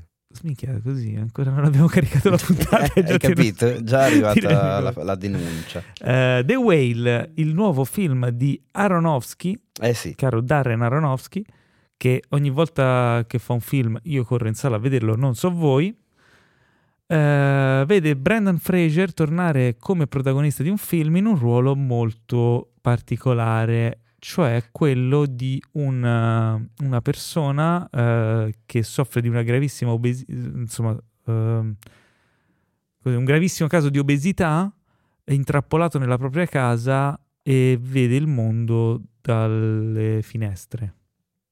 Non lo so, è un dramma umano. Il Sì. film è uscito a Venezia. esatto. Lui è un, è un insegnante. Ah, è un insegnante che usa la DAD. Esatto. E il film diciamo che racconta il suo riavvicinamento alla, alla figlia, Ok. nei confronti della figlia. L'accoglienza a Venezia è stata eccellente, È direi. stata, ecce- sì, oddio, è stata, dipende. È stata eccellente nei confronti di Brendan Fraser. Mhm. che tutti davano anzi sicuro vincitore della Coppa Volpi, si parla già oggi di sicura nomination agli Oscar e Ah. di qualche premio comunque importante praticamente già ipotecato. Il film in generale non ha... Cioè Non è piaciuto, ma non ha così convinto così tanti come, tanto quanto l'interpretazione del suo protagonista, ecco. Mm, interessante. Eh, io sono mega curioso lo stesso, anche perché chiaramente si parla di Darren Aronofsky. A me Aronofsky piace sempre, qualunque cosa faccia. Comunque mi incuriosisce perché è uno che ha un sacco di cose da dire e sceglie sempre dei modi interessanti per dirle. E, mm, Antolini, mi ricordo che nella sua recensione che trovate sul sito, non era rimasto particolarmente colpito perché se non vado errato, diciamo che come sensazione eh, la parabola del protagonista, del personaggio, è molto simile alla parabola del personaggio di The Wrestler, cioè Mickey Rourke Bello. seppur con le debite proporzioni, eccetera, però il percorso del personaggio è, Simile. è molto molto simile, ma hai già fatto The Wrestler e quindi uno dice, ok, Eh, me, li- me l'hai già detto. Magari è un tema dire. o è un tipo di arco che a lui, che lui trova particolarmente vicino. Evidentemente sì. Però sicuramente è uno dei film della stagione, uno dei film da non perdere per tanti motivi. Uno il regista, e due il protagonista, e tre la storia in quanto tale, perché comunque mi sembra una storia di un'originalità feroce. Cioè. Mhm. È difficile avere a che fare con un protagonista che non si muove. eh. Cioè adesso una cosa è dirla la sinossi, una cosa è rifletterci sopra anche prima di vedere il film. Cioè tu hai un personaggio talmente obeso che non riesce a muoversi da dove si trova ed è il protagonista del tuo film? Beh, non è facile avere un film così. Per niente. Eh, Eh, però, sai, cioè, Aronofsky è un bravissimo regista e, e comunque Brendan Fraser, cioè, mi piace anche quella cosa che dicevi no, del- della parabola, non, non è magari che è stata influenzata anche dal fatto che Mickey Rourke, tanto quanto Brendan Fraser, fossero degli attori che sono stati un po' ripre- ripresi fuori no, dalla... eh sì, beh, beh, sì, certo, per forza che è così. Io so, cioè ho letto che durante la lavorazione, durante la produzione di The Wrestler, Aronofsky ha usato diverse scorrettezze nei confronti di Mickey Rourke per tirargli fuori cose recitative importanti, no? emozioni forti. Mm. Non so se sapevi delle storie, se sai un po' di aneddoti di The Wrestler. Eh, non direttamente su Aronofsky e, e Tipo- Rourke, ne so di Mm. esterni, tipo le lamette sulla fronte. No, no, no, Mickey Rourke aveva, mh, aveva un cane a cui era molto affezionato, un cane anziano che era comunque mh, un po' malandato. E un giorno sul set, quando lui doveva fare una scena molto commovente con, con la figlia, eccetera, lui, cioè Aronofsky è andato sul set, si è avvicinato a un certo punto al, a Mickey Rourke e gli ha detto all'orecchio che praticamente gli avevano comunicato che il cane era morto. E però poi fa, però mi dispiace, però dobbiamo continuare a girare. e lui, lui ha fatto una delle scene più commoventi del Minchia. film. Poi dopo gli ha detto: No, guarda, era una cazzata, però hai fatto una grande scena. sì, Ah, era una cazzata! era una cazzata. Se l'era inventata. Non se l'hai mangiato? Però poi, insomma. No, ho capito, però minchia uno scherzo del genere, cioè... e lì devi capire. Dici, ok, ha fatto bene, non ha fatto bene. Mamma mia, no vabbè, mi metto nei panni di lui e sto malissimo. Eh. Vabbè. No, insomma, in questo film comunque Fraser appunto si è, bec- si è beccato sei minuti di standing ovation a Venezia. Dicevo, chissà se hai usato anche con Brendan Fraser eh, qualche tecnica Boh. di queste. Eh, no, tecnica non di Aronofsky, ma di, di, proste- di- di- come si dice, di costumi, cioè, perché chiaramente Ah, sì. Brendan Fraser in questi anni è, ha avuto qualche problema di salute, problema di peso, ma non è enorme come si vede nel No, film. Il tutto make-up, una, una tuta sì. in- ingrassante, ecco. Mhm, Una fat suit. E il, eh, appunto il trailer è la prima volta che vedo immagini, non, non solo foto, insomma, ma immagini proprio scene del film mi sembra molto promettente. Ma non è un trailer, è un teaser, vediamo pochi secondi. E mi ha messo un sacco di curiosità ancora in più di quella che già non avevo. Eh, uscirà in- negli Stati Uniti dal 9 dicembre. E mm, da noi Non penso- si sa ancora purtroppo. No, non c'è ancora una data. Speriamo presto. Eh, invece su eh, Paramount Plus dal 4 dicembre arriverà George and Tammy, che è una, una serie tv, una miniserie. Eh, sei, episodi, sei episodi, sei episodi, forse la possiamo considerare una, una miniserie prodotta da Showtime, con protagonisti Michael Shannon e Jessica Chastain, Che- che, interpretano eh. due star del country, George and Tammy. Ora, È una miniserie, sei episodi, ma con un cast eh, di assoluto valore. Mentre dal punto di vista creativo, eh, showrunner è Abe Silvia. Che cosa ha fatto Abe Silvia? Ehm, gli occhi di Tammy Faye. Mm, eh, The sempre con Producers. Jessica Chastain. Sempre in l'altro. gestione dei producers la versione del 2005 Amiche per la morte una serie tv 2019 Happen Leonard che è una serie tv eh, molto mh, apprezzata eh, con, eh, con Michael K. Williams il compianto Michael K. Williams e James Purefoy Eh, insomma no, sono prodotti di non l'ho vista ma questa film è molto, è molto famosa prodotti discreti, quindi insomma la- al lato creativo c'è qualcuno che ci sa fare. Il trailer, eh, vabbè, è una storia di star della musica in un, in un mondo bizzarro come quello del country. Eh, un amore nel- dietro le quinte dei concerti country di George Jones e Tammy Wynette. Esattamente. Tu conoscevi questi cantanti? Allora, no, non li conoscevo, ma se effettivamente sono loro gli autori di eh, Stand By Your Man, direi che sì, eh, la, la conosco. Ma la conosci anche tu. Sì, Ma la canzone è conoscono tutti. E la anche- ba- basta anche soltanto aver visto per almeno una volta solo The Blues Brothers. E vi ricordate quando i ragazzi cercano, vanno a suonare nel locale dove fanno tutti e due i generi di musica, sia country che western. È proprio un bel localino, Bob. Quando vanno a, a suonare lì si sente sia in, in apertura che in chiusura, perché sono le uniche canzoni country che conoscevano, che fanno Rawhide e Stand by your man. Con tutti gli omaccioni che piangono, abbracciati alla loro birra. E quindi ecco, quella canzone è di questi George and Tammy, cioè due vere e proprie icone, miti totali della musica country negli Stati Uniti, che è un genere squisitamente statunitense. Cioè al, al- al di fuori dei loro confini, i cantanti country Si ricaga non si ricaga nessuno, cioè da loro sono delle superstar miliardarie. È incredibile sta cosa, cioè funziona bello, solo nel però. mercato interno. Il country è un bel genere. Ma la cosa strana è che è forse l'unica cosa che gli americani non sono riusciti ad esportare.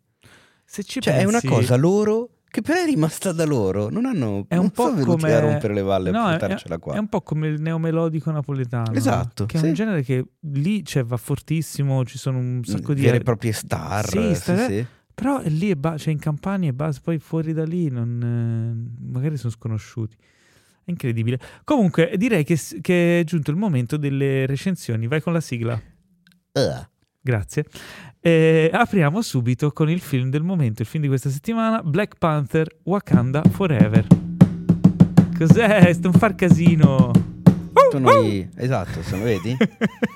Era la colonna sonora. Volevo fare un po' di ambiente, no? Un po' così, un po' di... No, mi è venuto male. Cos'era sta, cosa? Un, pe- pe- un pesce siluro. Che cos'è sta cosa?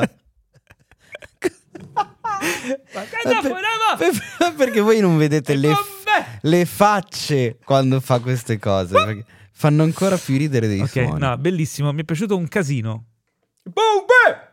Bello, bello, bello. Andiamo Oh. avanti. Per il prossimo film. Allora, eh, beh, che dire di Black Panther eh, due punti Wakanda Possiamo- Forever? possiamo di- dire possiamo che invitarvi ad andare a ascoltare il nostro spoiler special che trovate in tutte le piattaforme podcast, da ascoltare solo se però avete già visto il film. Esatto. Perché non lì- prima. Lì parliamo di tutto il film, raccontiamo tutto quello che è successo, ci Parliamo- sopra. ma- Parliamo di tutto quello che non diremo adesso. Esatto, di cui non Ok. parleremo qui. Possiamo dire che potrebbe essere considerato il miglior film della fase 4 della Marvel? Ma perché A- al momento? Ma eh, lo- io l'ho detto di là e adesso tu di qua possiamo dire che certo che te lo dico, te l'ho detto già, scusa, lo sai già che la penso così. Ma stiamo registrando prima questo, Ah, non eh, il- No, non è vero, abbiamo registrato prima quella. Comunque, che di svelare queste cose. Eh, a me era piaciuto anche Eternals, continuo a dirlo. Anche a me, però questo di più. Però questo sai che mi sa di sì. L'ho, tro- l'ho trovato più rotondo, più completo, diverso dagli ultimi film Marvel che secondo me avevano molto perso la direzione e la bussola. Ammetto anche qui, dopo averlo ammesso anche nello spoiler, spe- anzi no, qua non lo dico, andate ad ascoltare Cosa? lo spoiler special e così saprete che cosa ho fatto io durante la visione del film. Va qua non lo ok, dico. È vero, eh? non lo dire, che è meglio. Eh, Lasciamo una Allora, sorpresa. Andiamo con ordine Aspetta. però. Ma è un film che si poteva sbagliare in tanti modi. Era un film difficilissimo. Difficilissimo dopo la tragedia e la scomparsa di Chadwick Boseman e ovviamente quindi anche del personaggio. Bisognava eh, farci i patti con sta cosa, risolverla in un certo modo. Ovviamente non, non è una parola giusta, perché secondo me non era per niente ovvio che decidessero di non fare un recasting, di ah, non ok. sì. sostituire il personaggio di Black Panther, di non, eh, diciamo, sottovalutare l'importanza della memoria di quest'attore in questo ruolo e dargli il giusto peso no, nel, nel film, perché, vabbè, non è spoiler, e, mh, se si vede anche nei trailer, eccetera, il film, ehm, la storia del film fa i conti con la scomparsa di Black Panther, la scomparsa di T'Challa, eh, tanto quanto è scomparso l'attore che lo interpretava, quindi parte da quel punto di partenza lì, eh, lo spiega in una maniera sensata e si concentra sugli altri personaggi, in particolare sul personaggio de- della sorella Shuri, che diventa il personaggio centrale di questa storia qui. Cosa che- di cui io avevo magari qualche dubbio inizialmente che potesse quel personaggio reggere tutto il film e mi sono, sono felicemente eh, sono contento di, di- di essermi ricreduto perché per come è scritto il film e come è stato diretto da Ryan Coogler che torna dopo la direzione la regia del, del primo episodio funziona benissimo perché è un personaggio che ha un arco narrativo stupendo nel, nel corso del film è il personaggio più giovane tra i comprimari del primo film e quindi c'è un po' anche di storia di formazione dentro, di, di crescita personale e deve affrontare, oltre al dramma della scomparsa del, del fratello, una situazione eh, critica enorme che, che probabilmente avrebbe dato problemi anche al fratello se fosse stato ancora vivo. Eh, e infatti viene introdotto il personaggio di Namor e il, il regno di Talocan, che è questo eh, regno di, di esseri sottomarini, Che è questa Atlantide che non si può Questa nominare in quanto tale. questa Atlantide e non Atlantide, ehm, che entra in conflitto con, con, eh, Wakanda e non solo. Eh, quindi c'è un'introduzione di un mondo nuovo. Dopo l'introduzione de- di Wakanda nel primo film, questa volta si concentrano anche sul presentare questo mondo nuovo, questo mondo sottomarino, ma molto legato alla cultura eh, mesoamericana, no? De- de- dei Maya, Aztechi, eh, e anche gli attori che interpretano quei ruoli sono attori comunque latinoamericani, messicani, e, insomma di, di quelle etnie, il che lo rende molto più credibile ancora a livello anche insomma visivo e interpretativo. Sì, quella è, è stata una bella intuizione secondo me da parte loro.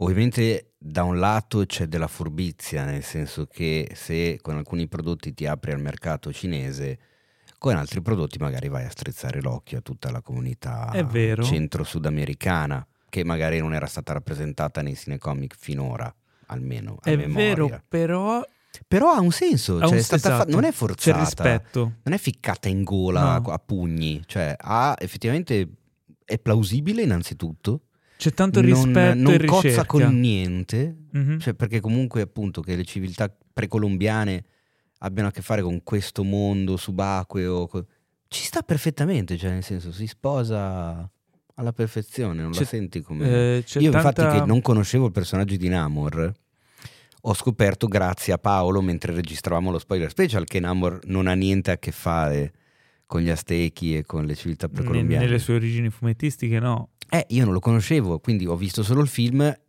per me il personaggio era quello e ci stava, cioè non ho percepito una forzatura.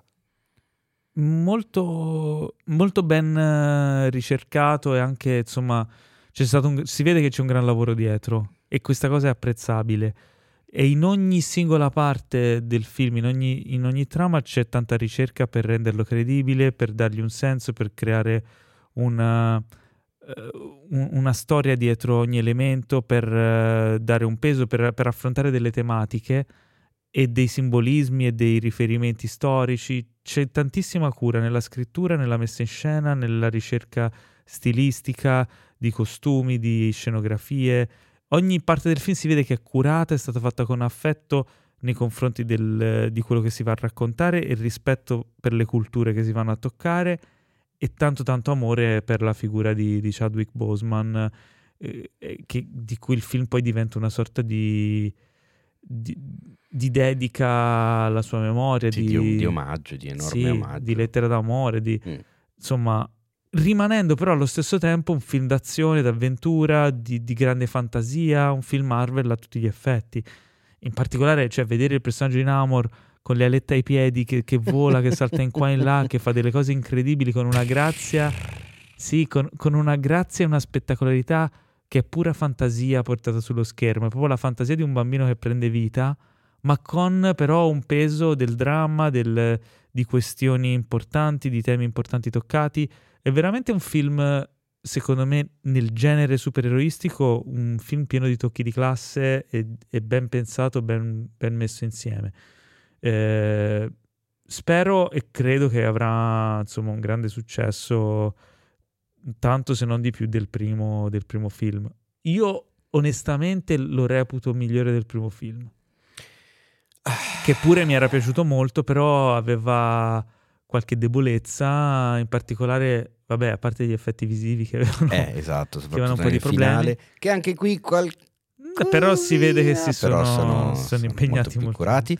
Ti dico, nel primo a me aveva colpito veramente tanto la fotografia, che scoprì poi in seguito in titoli di coda eh, che, che era di Rachel Morrison e quindi poi avevo capito perché era così figa la fotografia, perché lei è una DOP della Madonna. E cosa ne pensi della fotografia di questo Non mi ha secondo? stupito così tanto. Cioè, mi ha- Davvero? mm, sono andato al cinema aspettandomela. Non, cioè, non vedevo l'ora di rivedere una fotografia figa in un film Marvel, che non succede mai praticamente. E invece qua non l'ho trovata Era così. bella. Ma l'ho trovata meno... come si dice? Meno... Meno curata, meno coinvolgente, meno... meno elegante del primo. Nel primo ci sono veramente alcuni quadri che sono clamorosi, anche solo come composizione, eh, senza star lì a pensare agli effetti o al lame di luce particolari, cose, color. Cioè proprio anche solo come composizione dell'immagine. Il primo film era parecchio curato da quel punto di Mhm. vista, infatti mi aveva colpito perché non me l'aspettavo, non avevo mai visto un cinecomic Marvel fatto in quel modo. La eh, fotografia di de- del sequel è di Autumn Durald Arcapo. Arcapo. Che la mia ignoranza fa sì Eh, di... No, ha lavorato su varie serie, tra cui Loki, eccetera. Ok. Diverse cose. Tra l'altro, nota- stavo guardando nei credits e noto che tra i montatori del film c'è Kelly Dixon, eh, che era una delle montatrici, c'era la capo montatrice di Breaking Bad. Eh Ma sì. pensa te. E anche fondatrice e conduttrice del po- dell'Inside Podcast di Breaking Bad e Better Call Saul, quindi cara Kelly Dixon, le vogliamo tanto bene. Eh, Però, montaggio tornando- bellissimo. del- monta- montaggio del film mi è piaciuto un sacco perché ora non, eh, alcune, cioè, non, non voglio spoilerare, però ci sono diversi tocchi di classe proprio di, di giochi di immagini per, per raggiungere determinati effetti, per raggiungere per far capire cosa pensano i personaggi, è montato in una maniera particolare e molto efficace secondo me. Dicevo, non- senza spoilerare troppo, però ci tenevo a riportare un paio di cose che ho detto appunto nello spoiler special, perché sono quelle che a tutti gli effetti alla fine penso del film. Eh, ho trovato molto bella, molto anche originale, se vogliamo quasi coraggiosa, la scelta di portare dei personaggi così importanti all'interno del, chiaramente del franchise Marvel Cinematic Universe e farli scontrare con, con l'elaborazione del lutto lungo tutto il film, che non Sì. dura neanche poco, ehm, perché appunto la mancanza, la scomparsa del protagonista, così come anche dell'attore nella vita reale, è un qualcosa eh, con cui loro devono avere a che fare lungo tu- tutta la storia, cioè riescono a venirci a patti poco prima dei titoli di coda. Ed è una scelta che non mi aspettavo. Ecco, pensavo sarebbe stata relegata a qualcosa di più insomma, così di più piccolo, Marginale. di più marginale, esatto. Mentre invece dalla parte opposta abbiamo questo nemico che è Namor che non cede davanti a niente, non, Che poi, allora... non mm, scivola, è proprio ultra convinto, sicuro, presuntuoso, è molto deciso. a- mm, al contrario di loro, che in realtà non- a un certo punto sembra che non abbiano proprio idea di dove andare a fare cosa, cioè senza una Eh. guida, senza un perché.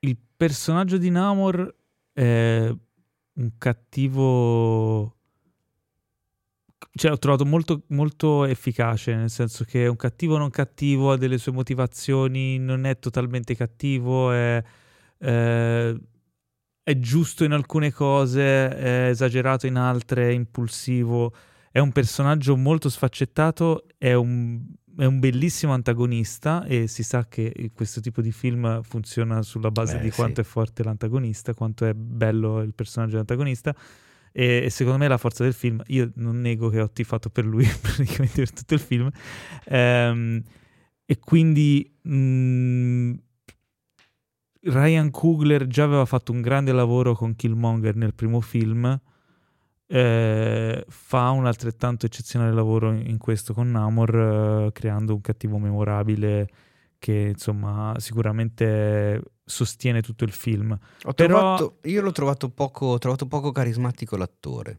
Cioè, A proprio me- la, la- la sua, diciamo, la sua presenza scenica, ecco, non mi ha colpito il suo timbro di voce, la sua espressione, il suo volto. Mm, A me invece è piaciuto Mi è molto. sembrato un po' anonimino, ecco, non so se è un personaggio che Non lo so, su ritroveremo questo- ricorrente in questo universo così tante volte ancora. Cioè. Mm, io l'ho trovato molto azzeccato. Mm. Mm, mi è piaciuto molto anche il fatto comunque che un attore messicano, un attore bravo, si era già visto in Narcos Mexico. Eh, non- eh, avendolo visto in Narcos non ce lo vedevo, dicevo com'è possibile che questo Mm. fa Namor? E invece mi ha stupito, funziona secondo me, poi vabbè, de gustibus. Però grandi interpretazioni anche da parte di ehm, Letizia Wright eh, che con Shu- cioè, Shuri acquista una dimensione esagerata in questo film qui. Lei è bravissima a raccontare queste emozioni conflittuali perché, perché ne, ne- passa di tutti i colori, ma menzione speciale incredibile per Angela Bassett che è eh, la, la- la regina Ramonda fuori scala, fuori scala. C'è una scena che si intravede Vedi, nel trailer. Al, al contrario, adesso è chiaro che è un volto che conosco da anni, cioè, poi figurati Angela Bassett dai, dai tempi di Strange Days, che- Strange Days, che, che, è che una capolavoro. violenza incredibile quella donna. E poi ricordatemi che vi do una chicca su Angela Bassett. Ehm, ha una presenza incredibile lei.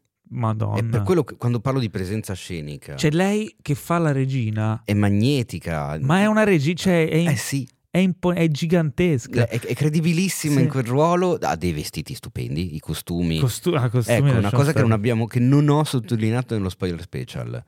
Vabbè, perché I- non era una recensione. I costumi sono meravigliosi, così come nel primo. C'è una ricerca eh, che secondo me passa in- una delle cose che passa in secondo piano in questo genere di film. In realtà c'è una ricerca dietro ai costumi che è impressionante perché mescola la fantascienza di questo Wakanda ultra veneristico grazie al vibranio con la tradizione millenaria storica eh, dell'Africa, quel tipo di materiali, quel tipo di, di colori, di, come si dice, di commistioni di colori che ti riporta subito in quel continente, Sì. ma, con, un- ma- con dei materiali, dei riflessi e delle cose che sono del 3000. Sì, e sta roba l'avevo già notata e apprezzata tanto nel primo film e qua si, si ripete anche la scena comunque del, del cordoglio, del funerale fondamentalmente di, di T'Challa, è eccezionale da quel punto di vista lì. Tornando ad Angela Bassett, eh, la scena che si intravede nel trailer eh, in cui lei si sfoga ha una, ha una potenza nel film eh, che ti fa vibrare, cioè veramente eh, eccezionale. Do la mia chicchina su Angela Bassett, Vai. sennò poi ce la dimentichiamo. Tu te lo ricordi, e voi che ascoltate, ve lo ricordate, il pezzo di Fatboy Slim eh, dove c'era il videoclip che faceva praticamente vedere l'evoluzione dell'uomo, dal Sì, sì, sì, al ricordo, pesce, sì. il coso. E il campione sotto era Right here, right now, Sì. right here. Right Here, Right Now è la voce di Angela Bassett in una scena di Strange Days quando si incazza contro Ralph Fiennes. Hanno preso il film, l'hanno No. campionato, hanno. Fatboy no. Slim, eh sì.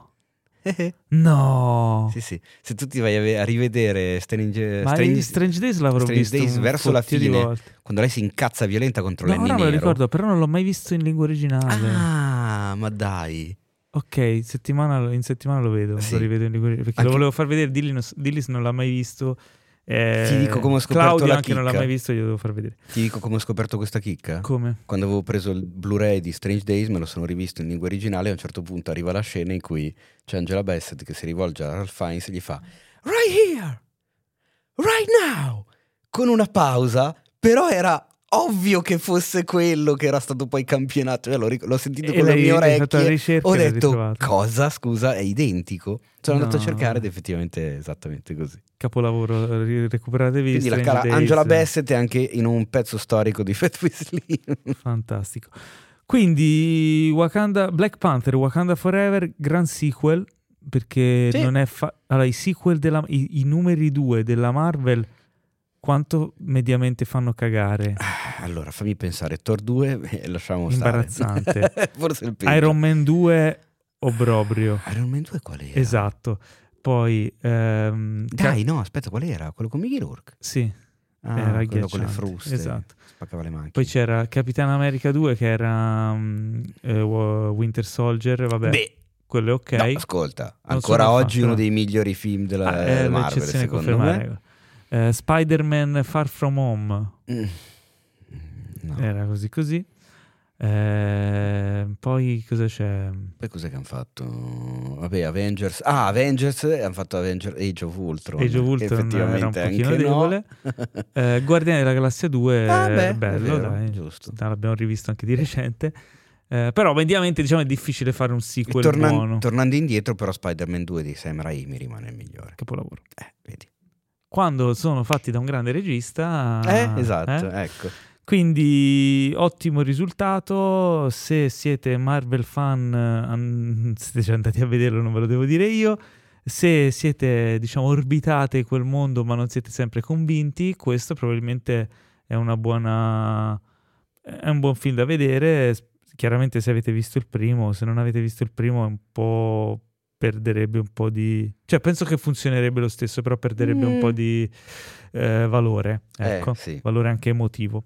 Eh, insomma, al cinema adesso Black Panther 2 Wakanda Forever, anzi Black Panther Wakanda Forever, eh, questo era il nostro parere, ascoltatevi poi lo spoiler special. Ma passiamo a parlare di un film che è uscito da poco su Netflix, è, il- Ah. è un altro sequel, un altro numero 2 e si tratta di Enola Holmes 2 che Teo ha visto per noi. Esattamente, come promesso, perché eh, come sapete, forse se ci seguite con affetto e passione, ehm, quando avevo visto il primo film, avevo recensito per il podcast e mi sentivo quasi in colpa perché eh, mi era piaciuto il film e mm, funzionava.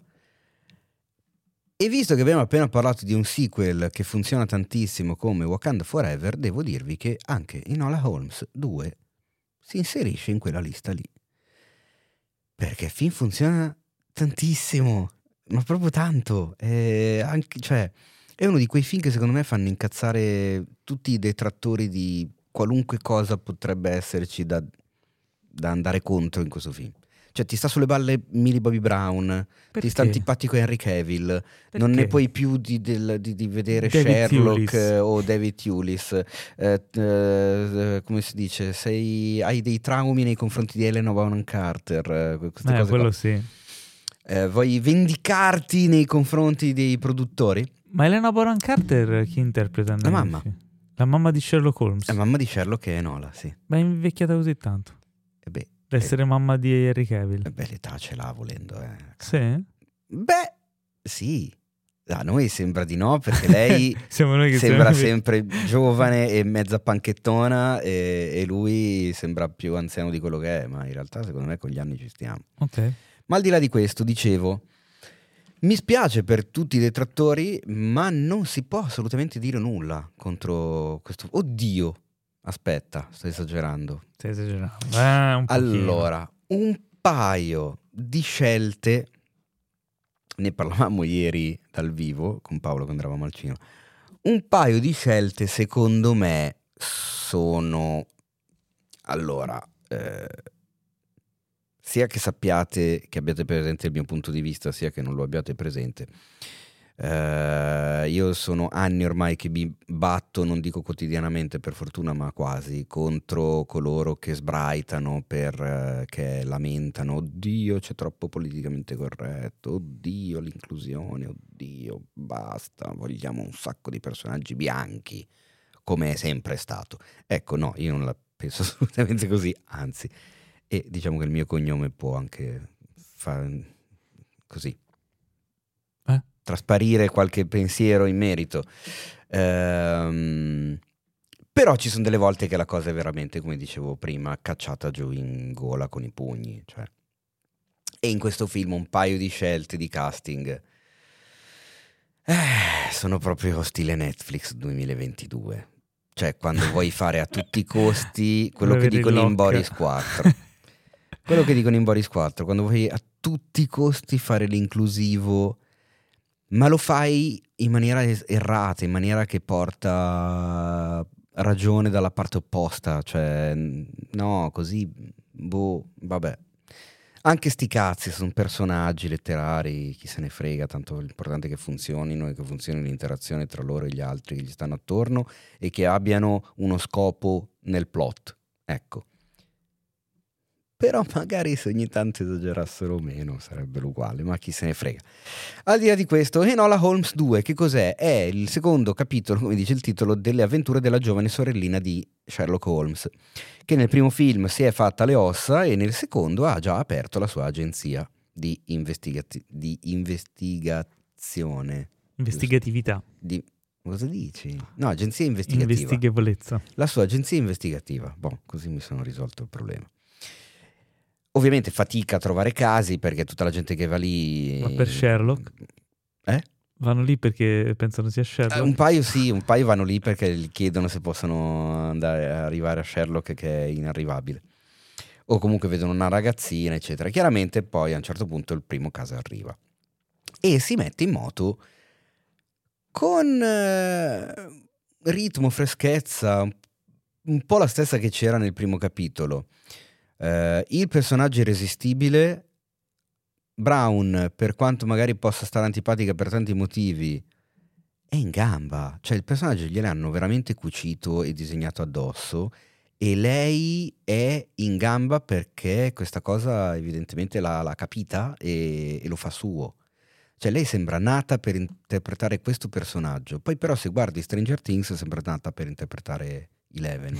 Non lo so. E quindi, eh, oddio, a me, alla prima stagione sì. Sì, sì, vabbè. Appena nata.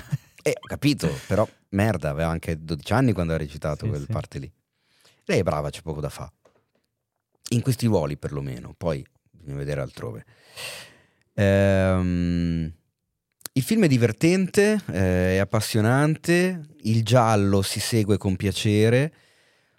Uh, forse una risoluzione, una risoluzione mezza di qualche indizio. È diciamo che conta fin troppo sull'acume e l'intelligenza della nostra giovane protagonista, cioè ci sono delle robe che dici, "Mm, vabbè ok, va bene, ci arriva perché è in gamba, ma è molto tanto in gamba in questo momento, però ok, va bene lo stesso, quindi un po' di concessioni gliele si dà. Però è interessante, si fa seguire, non, non, è- non appare mai compiaciuto. Ecco, di solito i f- film di questo tipo, soprattutto i sequel, che arrivano dopo un clamoroso successo del primo, nel secondo c'è un po' questo sedersi sulla stessa formula già presentata nel film precedente, senza aggiungere molto di nuovo, no? Qua invece le cose cambiano parecchio, cioè l'in- l'intreccio, l'intrigo non ha niente a che fare con il primo film. anche le interazioni tra i vari personaggi cambiano completamente. C'è tanto spazio in più dedicato a Henry Cavill, quindi cari fan e cari fan del bel Superman, siate contenti perché lo si vede e lo si apprezza molto di più. Lui e lei, anche lì insieme, funzionano. Sembra che eh, recitino insieme la parte di fratello e sorella da una decina d'anni, due attori navigati. E ci sono un paio di sorpresine che magari vi faranno, faranno piacere, soprattutto se avete apprezzato il primo film. Apro Beh. parentesi sulla questione sfondamento quarta parete. eh, è una soluzione che il film utilizza, la utilizzava anche il primo. Non la utilizza in maniera, diciamo, costante o particolarmente sensata. La utilizza un po' come se fosse un contrappunto, un- una sorta di diario mentale della protagonista. Eh, ha sicuramente più senso qui che in eh, She-Hulk eh, o in altre occasioni. Però diciamo che è una cosa che c'è e non c'è, cambia poco. Ecco, probabilmente è stata una scelta ai tempi del primo film per rendere più simpatico il personaggio della protagonista, perché si rivolge al pubblico, guarda direttamente negli occhi, cerca complicità.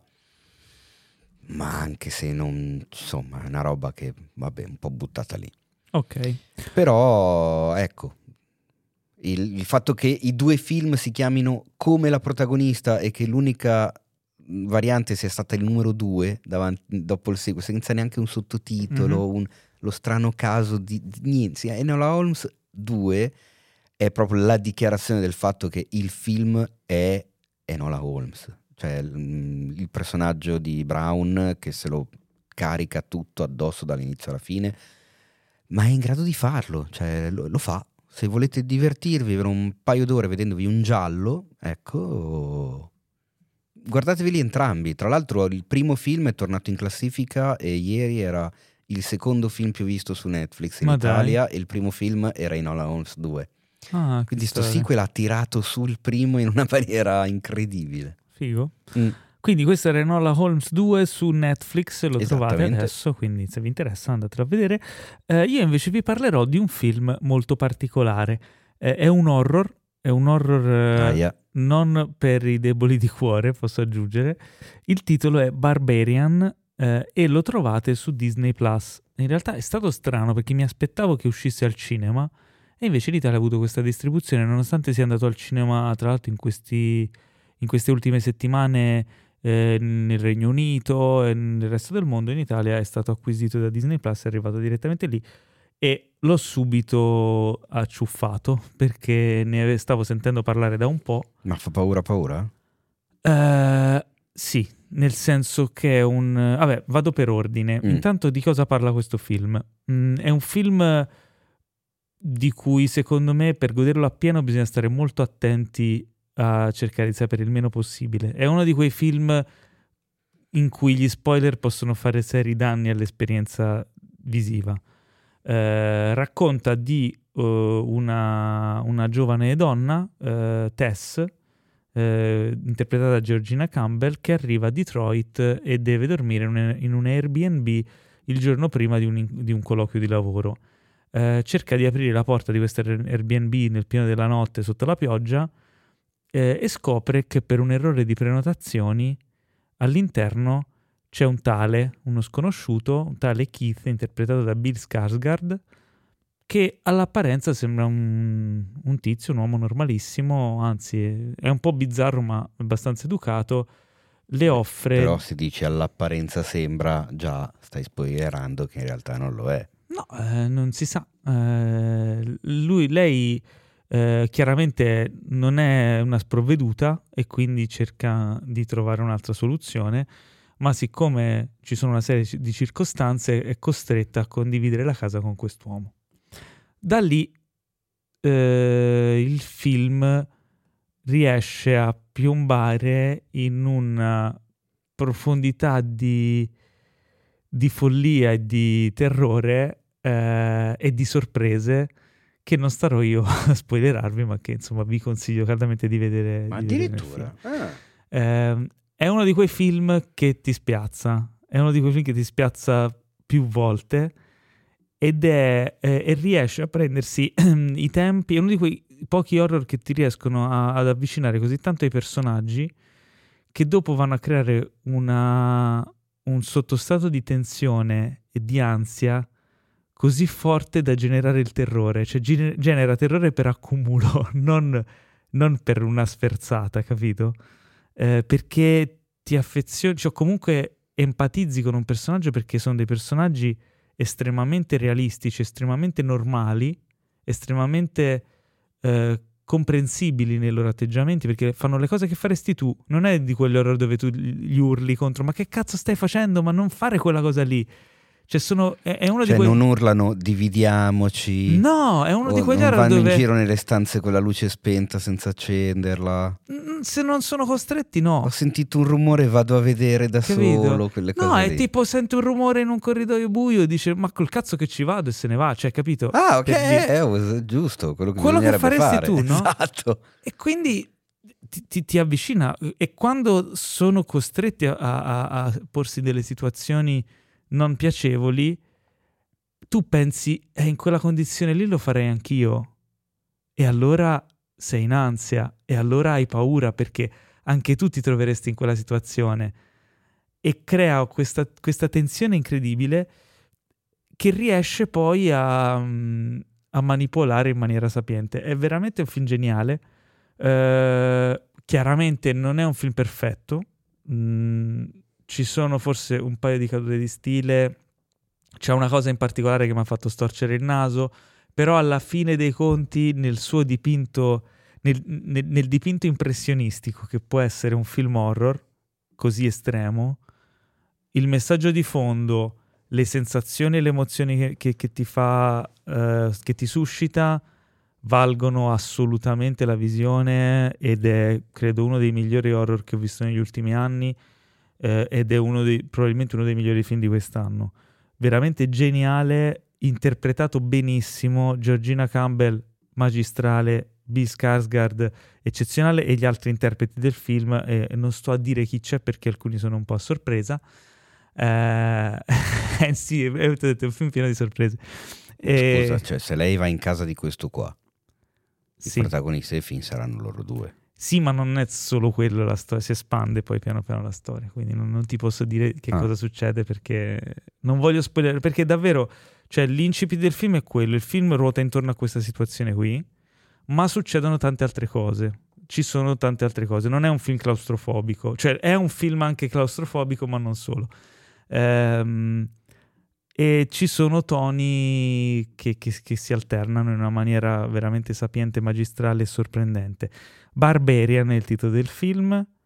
Eh, devo dire, peccato, peccato non averlo visto al cinema, Ah, perché la visione collettiva, specialmente nelle, Eh, credo di sì, eh. Se ho nelle capito un po' che di- film è. Nelle scene di tensione massima, vedere tutta la, tutta la platea imbacuccata sotto, tipo cercando di nascondersi sotto il cappotto, sarebbe stato divertente. Ehm, però valido, assolutamente Ma valido. mi Se- stai mettendo paura, io me lo volevo vedere adesso, sto film adesso ci sto ripensando. No, no, guardalo, guardalo, Eh, ti che- Mi divertirai. caga addosso. No, no, ma ti diverti anche. Rie- eh, eh, Aspetta allora, però, perché tu l'altra volta hai parlato di Guillermo del Toro's Cabinet of Curiosities. no, questo fa molta più paura. Oh, quello volevo sapere, Sì. perché se i tuoi mm, canoni sono quelli, No, beh, ci quello- sta. Allora, quello di Del Toro era paura da creep show, cioè quella Eh, paura da ragazzino. Che Quello del guarda- primo del magazzino con Tim Blake Nelson, ti ho detto, ma io l'ho visto, non mi sembra niente di che, tu hai detto, no, no, dopo degenera, vedrai. Mm. No, beh, non è terrificante. Ah, no, ok. no, Questo, fa sì. molto più paura. Ah, ok, perfetto. Cioè, c'è- in particolare in dei momenti raggiunge dei picchi notevoli e, e diventa Fuck. abbastanza pesante. Se allora, se non... Ma me lo vedo da solo in casa di sera o forse meglio? Ma sì, è più bello ancora.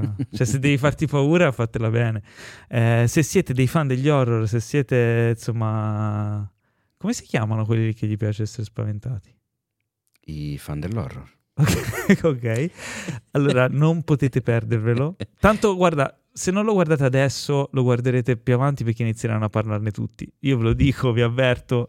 Probabilmente sono il primo di- che, che sentite parlarne, ma sarà sulla bocca di tutti a breve, sono sicuro. Addirittura. E mm, se invece avete paura degli horror e non eh, riuscite a sopportare troppa tensione, troppa paura, ve lo sconsiglio perché non è il film per voi.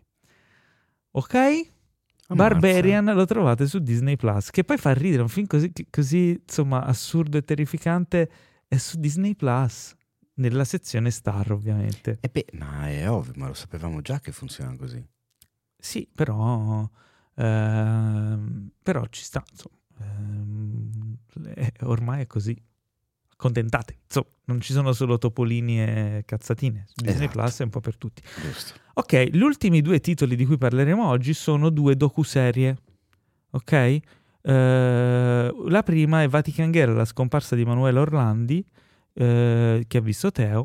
E ci vuoi dire due cose su questa docuserie? La consigli intanto? Allora, sì, la consiglio e stavo andando a, ehm, come si dice, a controllare se effettivamente quello che mi ricordavo è giusto, l'ho vista un paio di settimane fa, Eh, la trovate, sì, mi ricordavo giusto, perfetto, ok.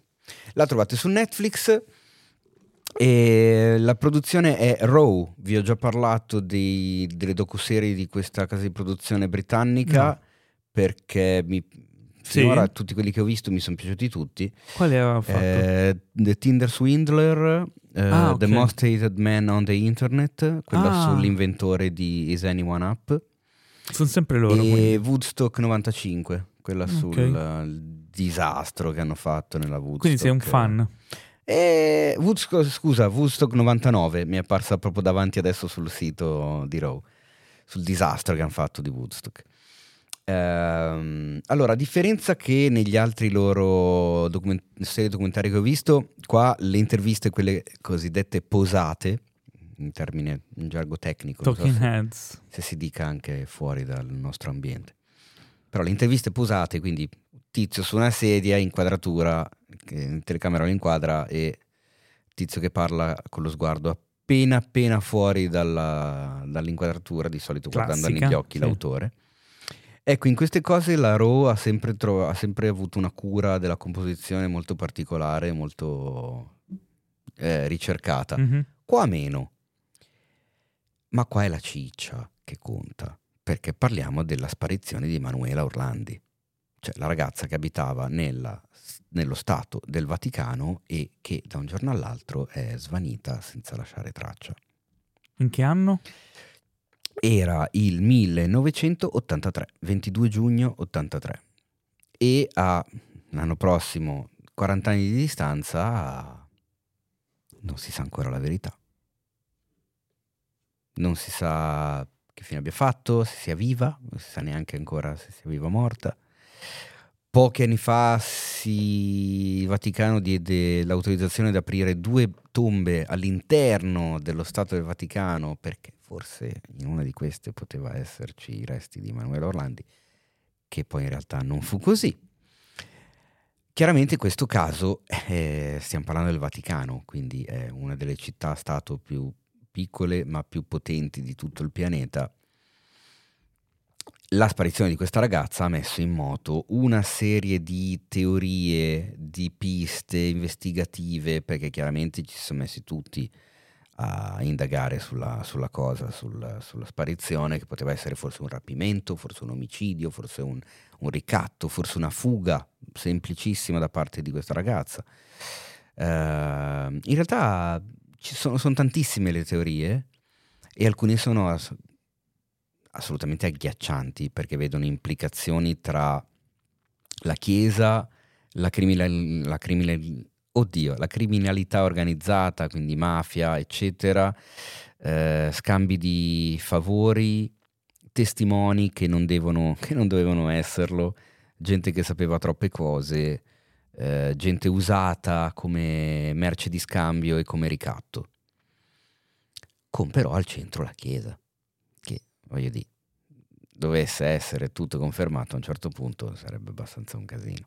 Nonostante loro di scandali ne vedano praticamente ogni giorno e ne escono sempre abbastanza puliti e candidi come nulla fosse, quindi pazienza.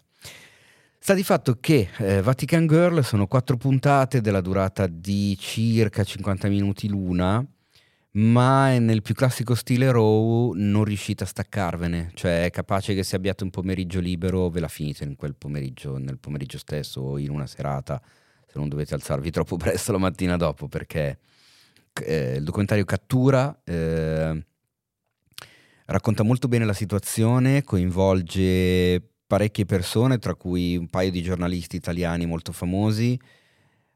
Uno di loro viene intervistato in inglese e quindi poi si autodoppia e chi, ve- chi vede la serie in lingua originale fa, è abbastanza strano perché senti in sottofondo una voce italiana e la stessa voce italiana che si doppia in inglese, quindi hai un attimo di straniamento della cosa. E, um, c'è anche Nicola Porro, eh, giornalista investigativo italiano, vengono comunque tirate in mezzo eh, cose a noi note perché comunque è successo, è vero che è successo nello Stato del Vaticano, ma eh, il Vaticano Domanda. sta all'interno dell'Italia. È un, è un episodio italiano che comunque nel corso degli anni, io mi ricordo quando ero piccolo se ne parlava tanto, insomma è stato molto trattato dai nostri, dalle testate giornalistiche, dalla televisione nel corso degli anni. Il punto di vista della serie è un punto di vista americano o comunque a- a- slegato dal- dal- dalla narrazione che abbiamo avuto in Italia o ripercorre le stesse cose? No, È un, è un punto di vista estero, questo sicuramente. A parte che britannico, perché Raw sono Ah, ok, inglesi, sì. non sono americani. Però si, vede, si percepisce che sono distanti, che non gli importa di, di dire le cose. L'unica annotazione che posso fare è che, dato che appunto il caso di Emanuele Orlandi tocca ha delle implicazioni che appunto riguardano da Giovanni Paolo II a Roberto Calvi, dalla banda della Magnana a un caso di pedofilia internazionale. Cioè riguarda talmente tanta roba che e non essendo stato chiuso, perché non, non c'è una conclusione in realtà, non, non si sa purtroppo che fine abbia fatto la povera Emanuela, eh, spar- scomparsa quando aveva appena 15 anni tra l'altro, mi ero dimenticato forse di specificarlo. Mm, non c'è quello che si chiama in fiction il payoff in questo documentario, perché non, non hai la soddisfazione del caso risolto, del colpevole raggiunto, catturato e, e- e- e giudicato. Rimane tutto per aria e l'unico appunto che si potrebbe fare nei confronti della serie è che ehm, ne metta troppe di teorie sul fuoco, cioè met- metta troppa roba troppa roba che a un certo punto potrebbe diventare eh, una sorta di collezione di teorie complottiste varie, no? Perché metti insieme i puntini in maniera arbitraria, a seconda se li metti insieme partendo da destra o da sinistra, tracci un altro disegno e tiri in mezzo tutta un'altra frangia di magagne che vengono fuori. Ma in realtà queste sono le piste alle quali sono arrivate le forze dell'ordine, gli investigatori, quindi mm, quello c'è. Eh, evidentemente è talmente tanto un casino che la verità non la sapremo mai. Sta di, sta di fatto che dopo quattro ore di neanche, scarse, di docuserie, se non sapevate assolutamente niente sul caso, e diciamo che dopo averla vista Sapete avrete, qualcosa. avrete un'idea molto, molto chiara sicuramente di quello che è successo, del perché è successo e di chi ci sia implicato, auguri, perché se non l'hanno ancora capito quelli che ci stanno lavorando da anni, è difficile che lo capiamo noi spettatori. Mm. Però è una di quelle serie, diciamo, che adesso va di moda il termine true crime. E si chiamano così. Eh, sì, sì, però adesso è molto, di- molto in voga anche in Italia usare È un genere che va forte. true crime. Ehm, è appassionante, è appassionante anche perché comunque abbiamo di fronte a una tragedia, c'è chiaramente da considerare il lato emotivo, perché se vi avvicinate alla storia lo sapete che non c'è soluzione nella storia, quindi è anche abbastanza angosciante continuare a ricevere input, a ricevere teorie, mattoncini che si sommano uno all'altro per costruire un muro che però in realtà non, non si regge da nessuna Certo. parte. Molto interessante, a me piace molto il genere true crime, quindi Vatican Girl, la scomparsa di Emanuela Orlandi, che è su Netflix, eh, mi sembra molto interessante. Yes. Adesso andiamo a parlare invece sempre su Netflix, ma di una cosa, uh, di una docuserie non true crime. Eh, negli anni 60, eh, con la nascita della controcultura degli hippie eh, e delle contestazioni alla guerra del Vietnam, eh, ci fu parte, da parte degli Stati Uniti una forte repressione delle sostanze ehm, psichedeliche, in particolare l'LSD, con una demonizzazione mediatica potentissima che scosse un po' l'intero mondo e fece, diciamo, chiudere o comunque re- rendere illegali queste sostanze un po' in tutto il mondo. Eh, questo comportò anche la sospensione di molte, mh, mm, eh, di, di molte ricerche scientifiche sul, su queste sostanze che andavano a toccare un po' gli effetti che che gli psichedelici avevano sulla mente umana e sul, sulla psicologia umana.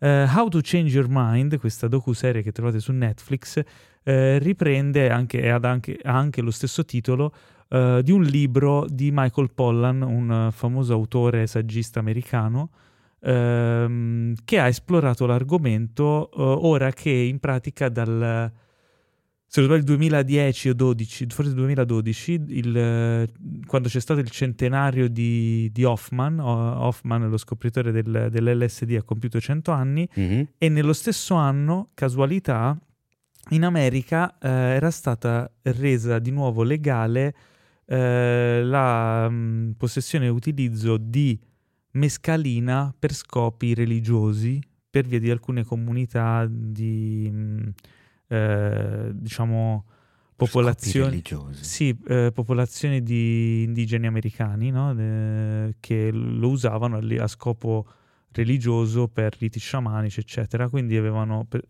per puramente per scopi religiosi aper- aperto a questa cosa qui ren- aprendo anche tutta una serie di possibilità e poi rendendo anche possibile l'utilizzo a livello di ricerca scientifica quindi questa riapertura nel 2012 anche della possibilità di fare ricerche su queste sostanze ha portato a una nuova ondata di scoperte e di studi negli ultimi dieci anni eh, che sono diventati molto molto interessanti e How to Change Your Mind va proprio ad analizzare quello che è il contesto di queste sostanze e quello che si sta scoprendo in questi ultimi anni.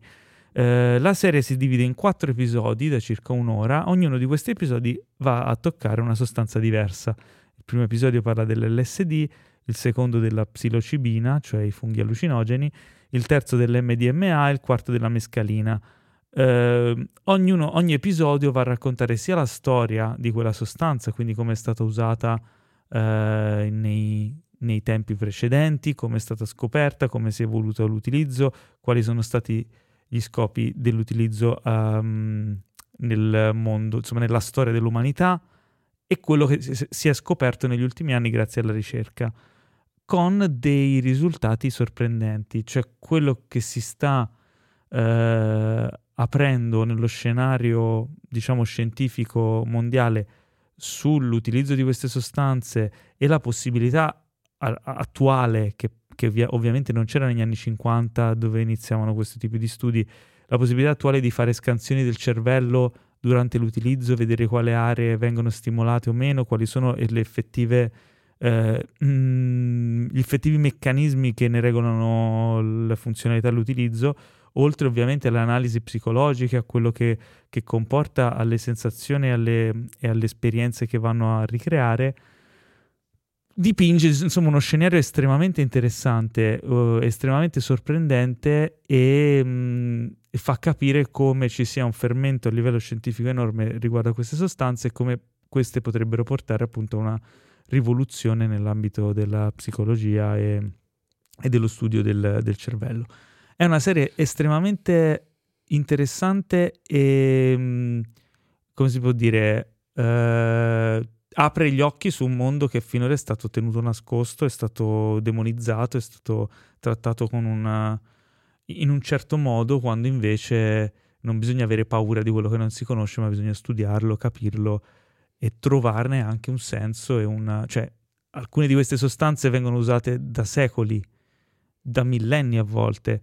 Ehm, le sostanze che alterano lo stato di coscienza, tra l'altro sostanze mh, naturali, vengono usate da, da noi tutti i giorni, con, costantemente. Il caffè è una di queste, il caffè è una, è una pianta che altera lo stato di coscienza, il tabacco idem, e, e così ce ne sono tantissime. Uh, anche la valeriana per, per tranquillizzarsi è, è, un'alterazione dello stato di coscienza.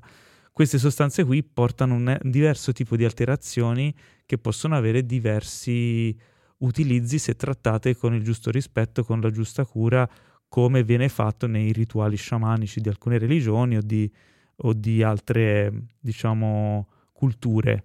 Uh, quindi quello di cui si parla non è dell'uso ricreativo di sostanze eh, di questo tipo, ma della ricerca scientifica e quel, delle potenzialità che possono avere sulla cura di depressione, eh, sindrome da stress post-traumatico e altre patologie, addirittura curare l'alcolismo o le dipendenze da altre droghe. Quindi... Domanda. Vai faccio un po' il finto esterno, anche perché io di queste quattro ne ho viste tre, quindi okay. mi manca l'ultima. Però ti faccio una domanda da, da, da, da finto inconsapevole. Nel documentario mh, mm, ci sono, immagino, per finta, perché lo so, eh, varie interviste. Sì. E saranno intervistati evidentemente consumatori di queste sostanze e ricercatori sì. su queste sostanze ma la serie documentaria è palesemente di parte o lascia comunque il dubbio aperto al come mai a un certo punto queste sostanze, anche se naturali, sono state messe al bando e fuori legge? Allora, la serie non va a approfondire troppo quell'argomento lì, ne Ok. parla un po' nel primo episodio, ma non è dedicata a quello. Eh, Io, avendo letto il libro da cui è tratta, nel libro, specialmente nella prima parte del libro, si racconta molto di più la storia e come è andata la, la- la- la situazione. Quindi ho, ho un po' di... avendo quel background, quando poi ho visto la serie, alcune cose erano per me delle ripetizioni, però avevo più, diciamo, fondamenta un po' più stabili per capire determinate cose. Chiaramente negli anni eh, precedenti alla- a quello che è stato poi il blocco di queste sostanze erano state fatte un sacco di ricerche anche eh, con risultati entusiasmanti. Veniva curata, per esempio, curato l'alcolismo con l'LSD, con delle sedute apposta. Venivano fatte delle sedute ter- di, tera- di psicoterapia usando l'LSD ed era una delle cose più in voga negli anni 50. Molti attori anche famosi ne facevano, cioè, le facevano queste sedute.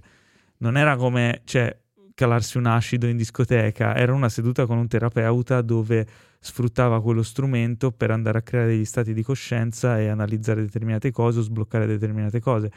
Quando poi ci fu il blocco, eh, per- anche per via di personaggi come Timothy Leary, che avevano una missione che era quella di far utilizzare l'LSD a più persone possibili in, in una... Beh, voleva metterlo nell'acquedotto. Esatto, con, una- co- con un impatto mediatico de- degenerativo per quello che era il movimento. Infatti lui è stato contestato da molti de- dei ricercatori, cioè è, è odiatissimo lui nella... cioè lui è, è considerato una delle cause poi di quel blocco e quel blocco ha, con- è, diciamo, ha causato anche la cancellazione di moltissimo del materiale che era stato raccolto delle ricerche. Cioè non solo sono state bloccate le ricerche, sono state bloccate, sepolte, cancellate. Hanno dovuto praticamente Madonna. ripartire da- quasi da zero. E, e pensa a quello che sarebbe potuto essere il mondo attuale se queste ricerche non, non fossero mai state stoppate e i risultati incredibili e promettenti che si vedono raccontati nella serie che si stanno ottenendo adesso, adesso sarebbero potuti essere molto più avanti e molte più persone, molte persone anche con problematiche serie come il- appunto la sindrome da stress post-traumatico che sta venendo curata con l'MDMA eh, e altre patologie come la- la- per esempio ehm, la depressione che è una piaga grandissima del mondo attuale. Eh, se diciamo queste ricerche fossero andate avanti probabilmente avremmo molte più soluzioni che però eh, in alcuni di questi casi possono essere delle soluzioni uniche, cioè con una o, una o due terapi- sedute terapeutiche riesci a risolvere e a correggere un problema che invece attualmente viene curato con una pillola al giorno tutti i giorni della tua vita. e quindi anche economicamente vanno a toccare degli equilibri che equilibri politici, equilibri di potenze come le case farmaceutiche che diciamo non, non credo che ne saranno contentissimi. Quindi, E infatti era la mia domanda successiva, nel senso che, ok, loro, i produttori della docuserie o comunque chi sta dalla parte di questo tipo di ricerche, eccetera, hanno una tesi, la sposano, ce la presentano e ne parlano. Noi magari possiamo essere d'accordo.